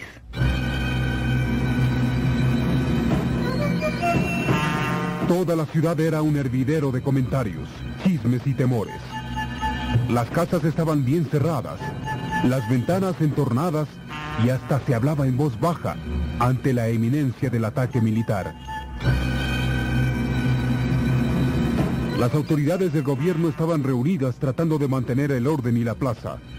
Aunque la resistencia de la población era cada vez mayor, debido al desprestigio que Ventimilla había alcanzado en el desempeño de su magistratura. Cuando Julio Matovelle llegó al seminario, todos estaban reunidos en el salón de actos, tratando de organizarse. Póngase a hacer las cosas, que lo que necesitamos, necesitamos ya, porque que vayan, vamos, vamos, vamos, tiene que Cornelio, padre Arriaga, vengan, quiero hablar con ustedes. Santo Dios, por fin llegaste. Estábamos preocupados por ti. Hasta creí que como en otro tiempo te habías ido a luchar contra los insurgentes. Esos fueron otros tiempos, y tú también ibas conmigo. ¿Qué sabes? ¿Cuáles son las últimas noticias? No sé nada nuevo, pero estuve donde el señor obispo, y allí me enteré de que el general Salazar estaba en las puertas de Cuenca. Supongo que no demorarán en comenzar los disparos. ¿Qué vamos a hacer? La resistencia puede durar varios días. Así es. Por eso debemos organizar a los estudiantes para que estén protegidos.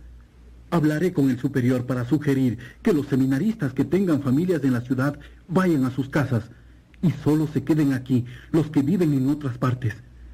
Así rebajaremos la responsabilidad que tenemos sobre ellos y podremos controlar mejor la situación. Me parece una medida acertada. Ve y te esperaremos aquí.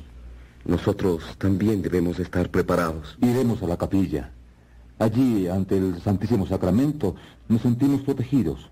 Sí, vayan. Los veré enseguida allí. Efectivamente, la idea de Matovelle fue aceptada.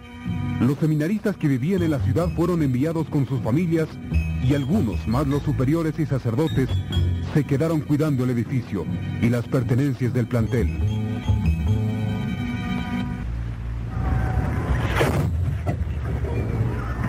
No tardaron en oírse algunos disparos que estaban destinados a medir distancias de los objetivos y a intimidar a las fuerzas gobiernistas. Ya comenzaron a disparar. Santo Dios, Señor de los ejércitos, no permitas que muera gente inocente. No permitas que la sangre de hermanos se derrame injustamente. Dios quiera que ninguna iglesia ni capilla vaya a ser destruida por los cañonazos. Ahora sí, dediquémonos a la oración. Dios debe escucharnos en esta hora de dura prueba. La oración de los tres sacerdotes entregados a la misión de suplicar y sacrificarse por los demás comienza a ascender como perfumado incienso hacia el trono del Señor. Mientras en la ciudad, el estruendo de los disparos de cañón son cada vez más frecuentes.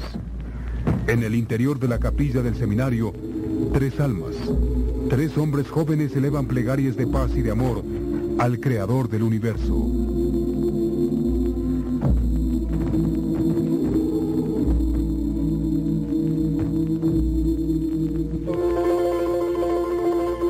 Después de haber permanecido un largo rato de rodillas en la capilla, Matovelle hace señas a sus compañeros que lo sigan.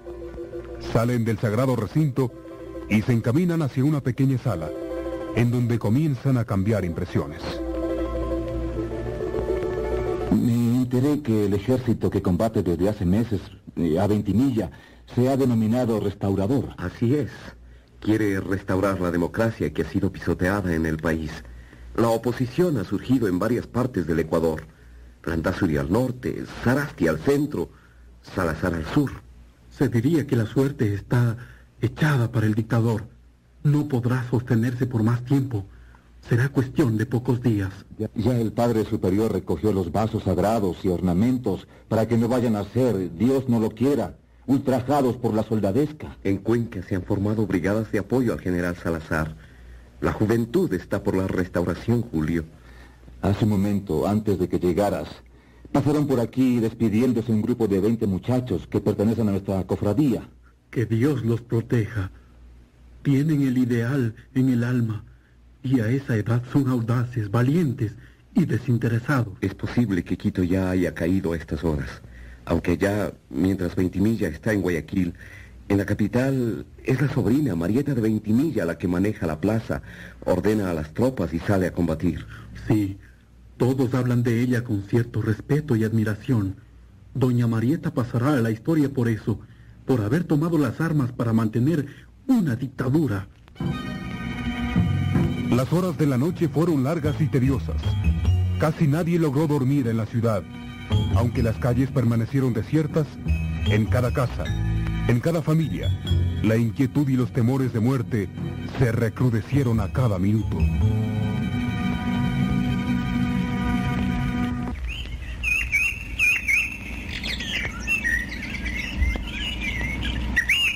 A la mañana siguiente, y cuando todavía la aurora no bañaba completamente con su luz la ciudad, un incidente demasiado grave vino a conturbar la paz inestable del seminario.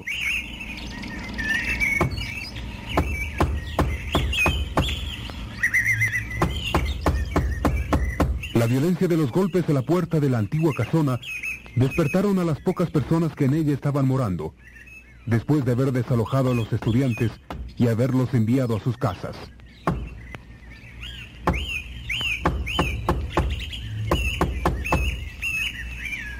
¿Quién será? Santo Dios. Cornelio, ¿escuchas? Sí, estoy despierto, no he podido dormir. Y yo tampoco. Tendremos que ir a ver. Apresúrate, porque si no lo haces, quien golpea va a tumbar la puerta. Santo Dios, ya sabemos quién golpea. Los soldados que han entrado a la ciudad.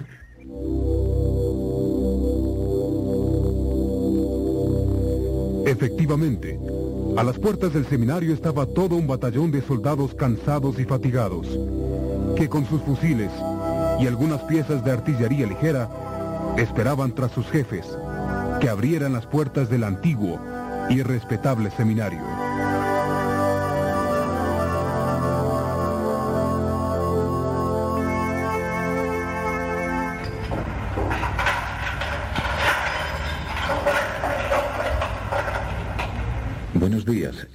¿Qué desea? Somos del Ejército Restaurador y hemos abierto acciones sobre la ciudad. Queremos alojar aquí a la tropa. Quisiera hablar con el Padre Superior. No creo que haga falta. Dígale usted que el coronel Delgado ha tomado el cuartel.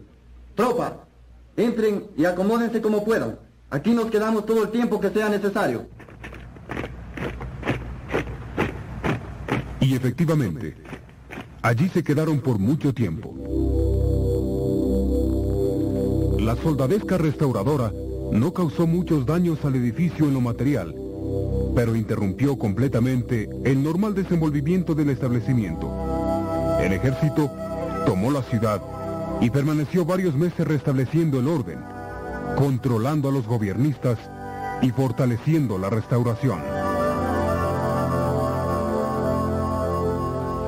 Bien. Me parece que los peores momentos han pasado, Julio. Al menos aquí sí. Pero en el resto del país, las acciones continúan. Saruma se ha pronunciado contra el gobierno.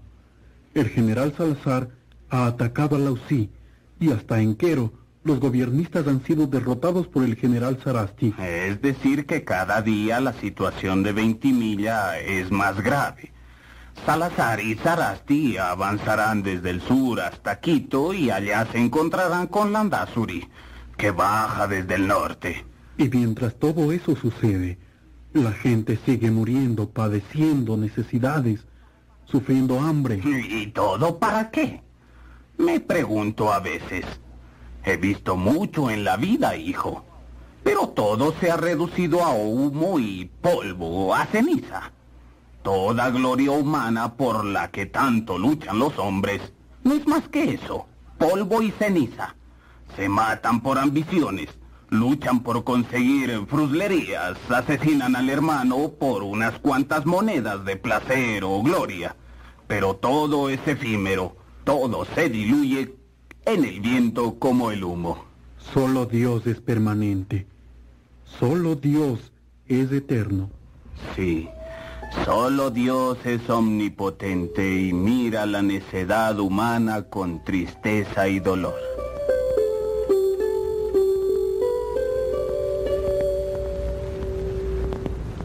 La conversación entre el anciano sacerdote y Julio María Matovelle es tranquila, aunque cargada de una gran cantidad de pesimismo y misericordia por la humanidad entera. Ambos saben la importancia de la vida humana siempre que esté al servicio de Dios, pero reconocen lo torpe de la misma cuando se la destina a lo efímero y banal de los placeres, de la ambición personal o del delito.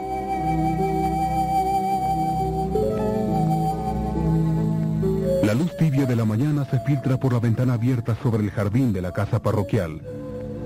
Casa que Matovelle conoce desde muy pequeño, cuando un día, hace ya muchos años entró en ella, llevado de la mano del padre León, para que su padre, Santiago Matovelle, velara por su salud física y mental. La amistad que se entabló entre ellos desde esos lejanos días ha sido perenne, hermosa y paternal.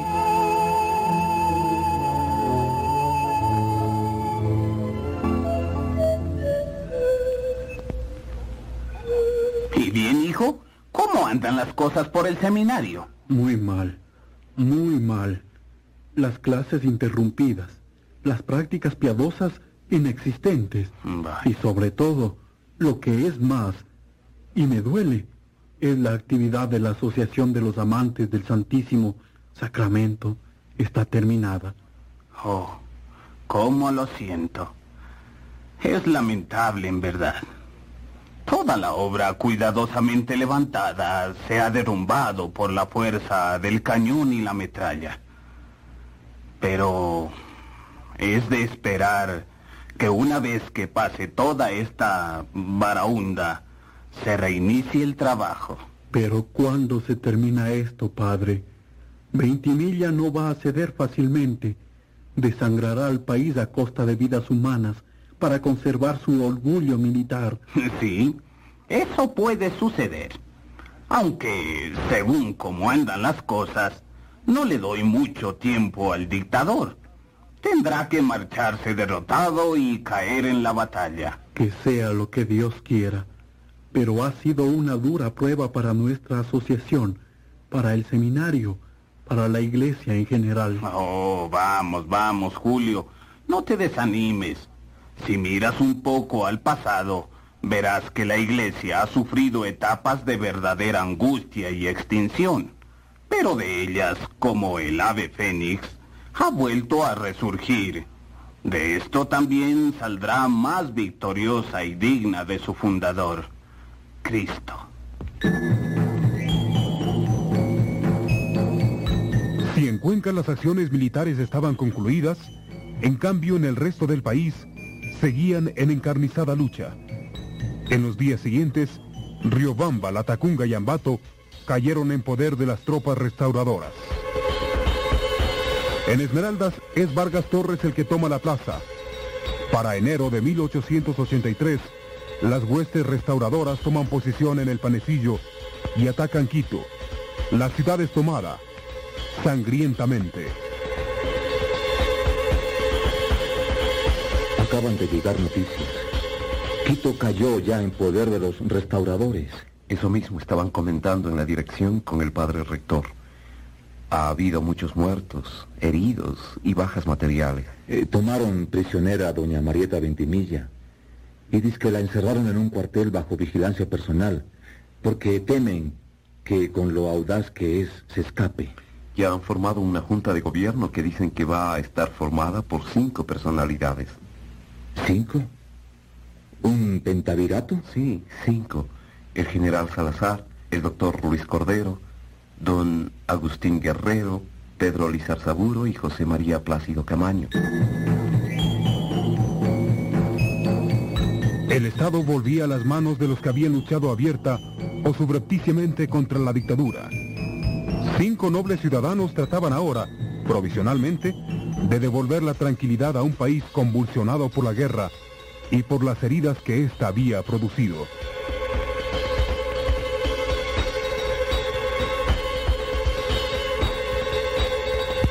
Por ahora las cosas comienzan a sosegarse, pero ya sabemos que el general Eloy Alfaro ha llegado a Esmeraldas y ha sido nombrado jefe supremo. Es decir, que puede volver a encenderse la llama de la guerra. Bueno, esa llama no se ha apagado en ningún momento. En Guayaquil se ha hecho fuerte Ventimilla y va a resistir hasta el final. Es decir, que la última batalla se librará en el puerto principal. Así es. Esperemos confiados en que se llegue a un acuerdo, a un pacto de paz y no muera más gente. Sí, eso esperemos. Ah, hoy es jueves, Julio. De haber seguido las cosas como estaban yendo, hoy nos tocaba adoración al Santísimo con la asociación. Así es. Nos hubiéramos reunido, meditado sobre el misterio de la Eucaristía, dado un sermón y hubiéramos reanudado nuestros votos hacia el Señor. Ahora están dispersos los asociados, cerradas las clases, suspendidas las prácticas piadosas. Y no sabemos hasta cuándo las tropas seguirán en el seminario. Que de excesos de todas las clases se han cometido en nuestra Santa Casa por la soldadesca. Todas las noches hay juergas, beben, cantan y hasta ingresan mujeres para sus francachelas. Cuando todo termine, habrá que purificar toda la casa para ahuyentar al demonio que ha tratado de enseñorearse en la casa de Dios. Bien, debemos pensar en lo que el señor obispo nos ha pedido, Julio. Aceptar la casa que nos brinda para instalar la congregación, nuestra congregación. Mejor sería decir, la congregación del señor Cornelio. Sí, he estado pensando. Vamos a aceptar y nos vamos a someter a los dictados del Altísimo. Él guiará nuestras mentes y nuestros actos. Confiemos en el Padre Celestial.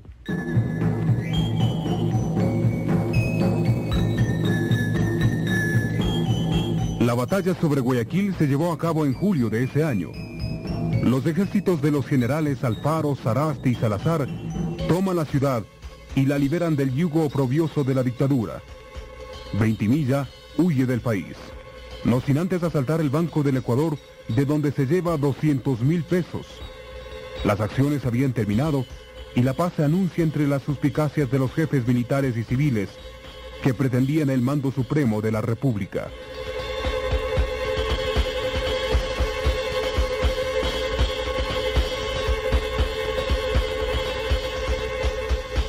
Bien, me parece que vendrán mejores días para la patria que tanto ha sufrido y que tan mala suerte tiene todavía. Así es, reverencia. Hemos orado mucho para que la paz llegara y parece que ésta se ha logrado al fin.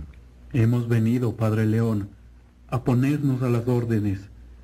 Ayer nos trasladamos a nuestra nueva casa, a donde tenemos pensado organizar la congregación.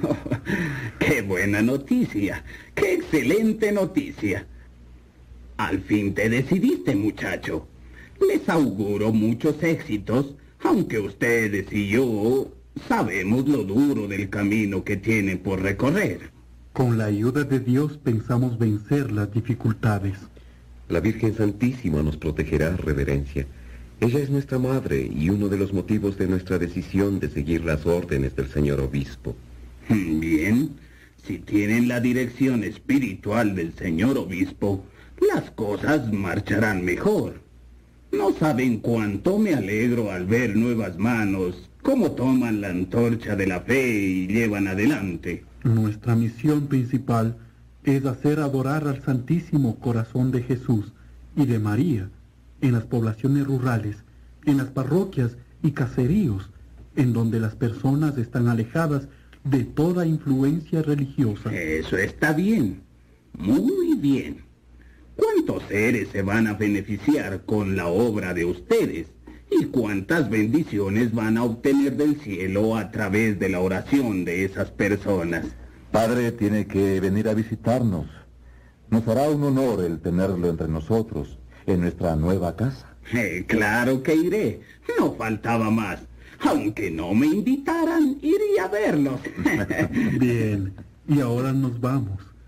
Tenemos que ir donde el señor obispo, a participarle como estamos instalándonos y a recibir también las primeras órdenes para el trabajo que nos ha encomendado. Que vayan con Dios. Que Él los bendiga hoy y siempre, por los siglos de los siglos. Amén. Contentos, sonrientes salen los tres sacerdotes con dirección a la casa del señor Esteves y Toral. Pero esa alegría se trunca cuando al llegar a la puerta de la casa episcopal, uno de los canónigos sale a recibirlos con cara compungida y ojos enrojecidos por el llanto. Reverencia, ¿qué le sucede? Estamos muy apenados porque nuestro padre, el doctor Esteves Litoral, ha caído en cama con una grave dolencia. Los médicos no le dan más que pocas horas de vida. Hemos presentado El Heraldo de Dios.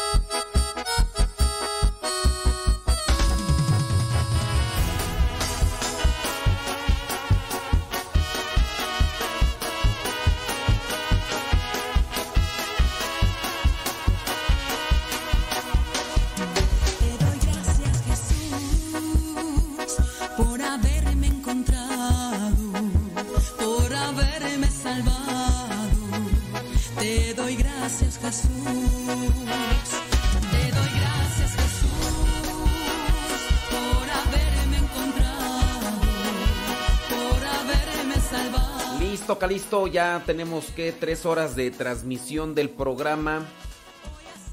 Que madruga. Ahí está el capítulo 17 del día de hoy. Y listo. Ándeles pues, gracias. Gracias. Muchas gracias. Déjame ver acá. Muy bien. No hay. No hay preguntas a responder. Sale, vale.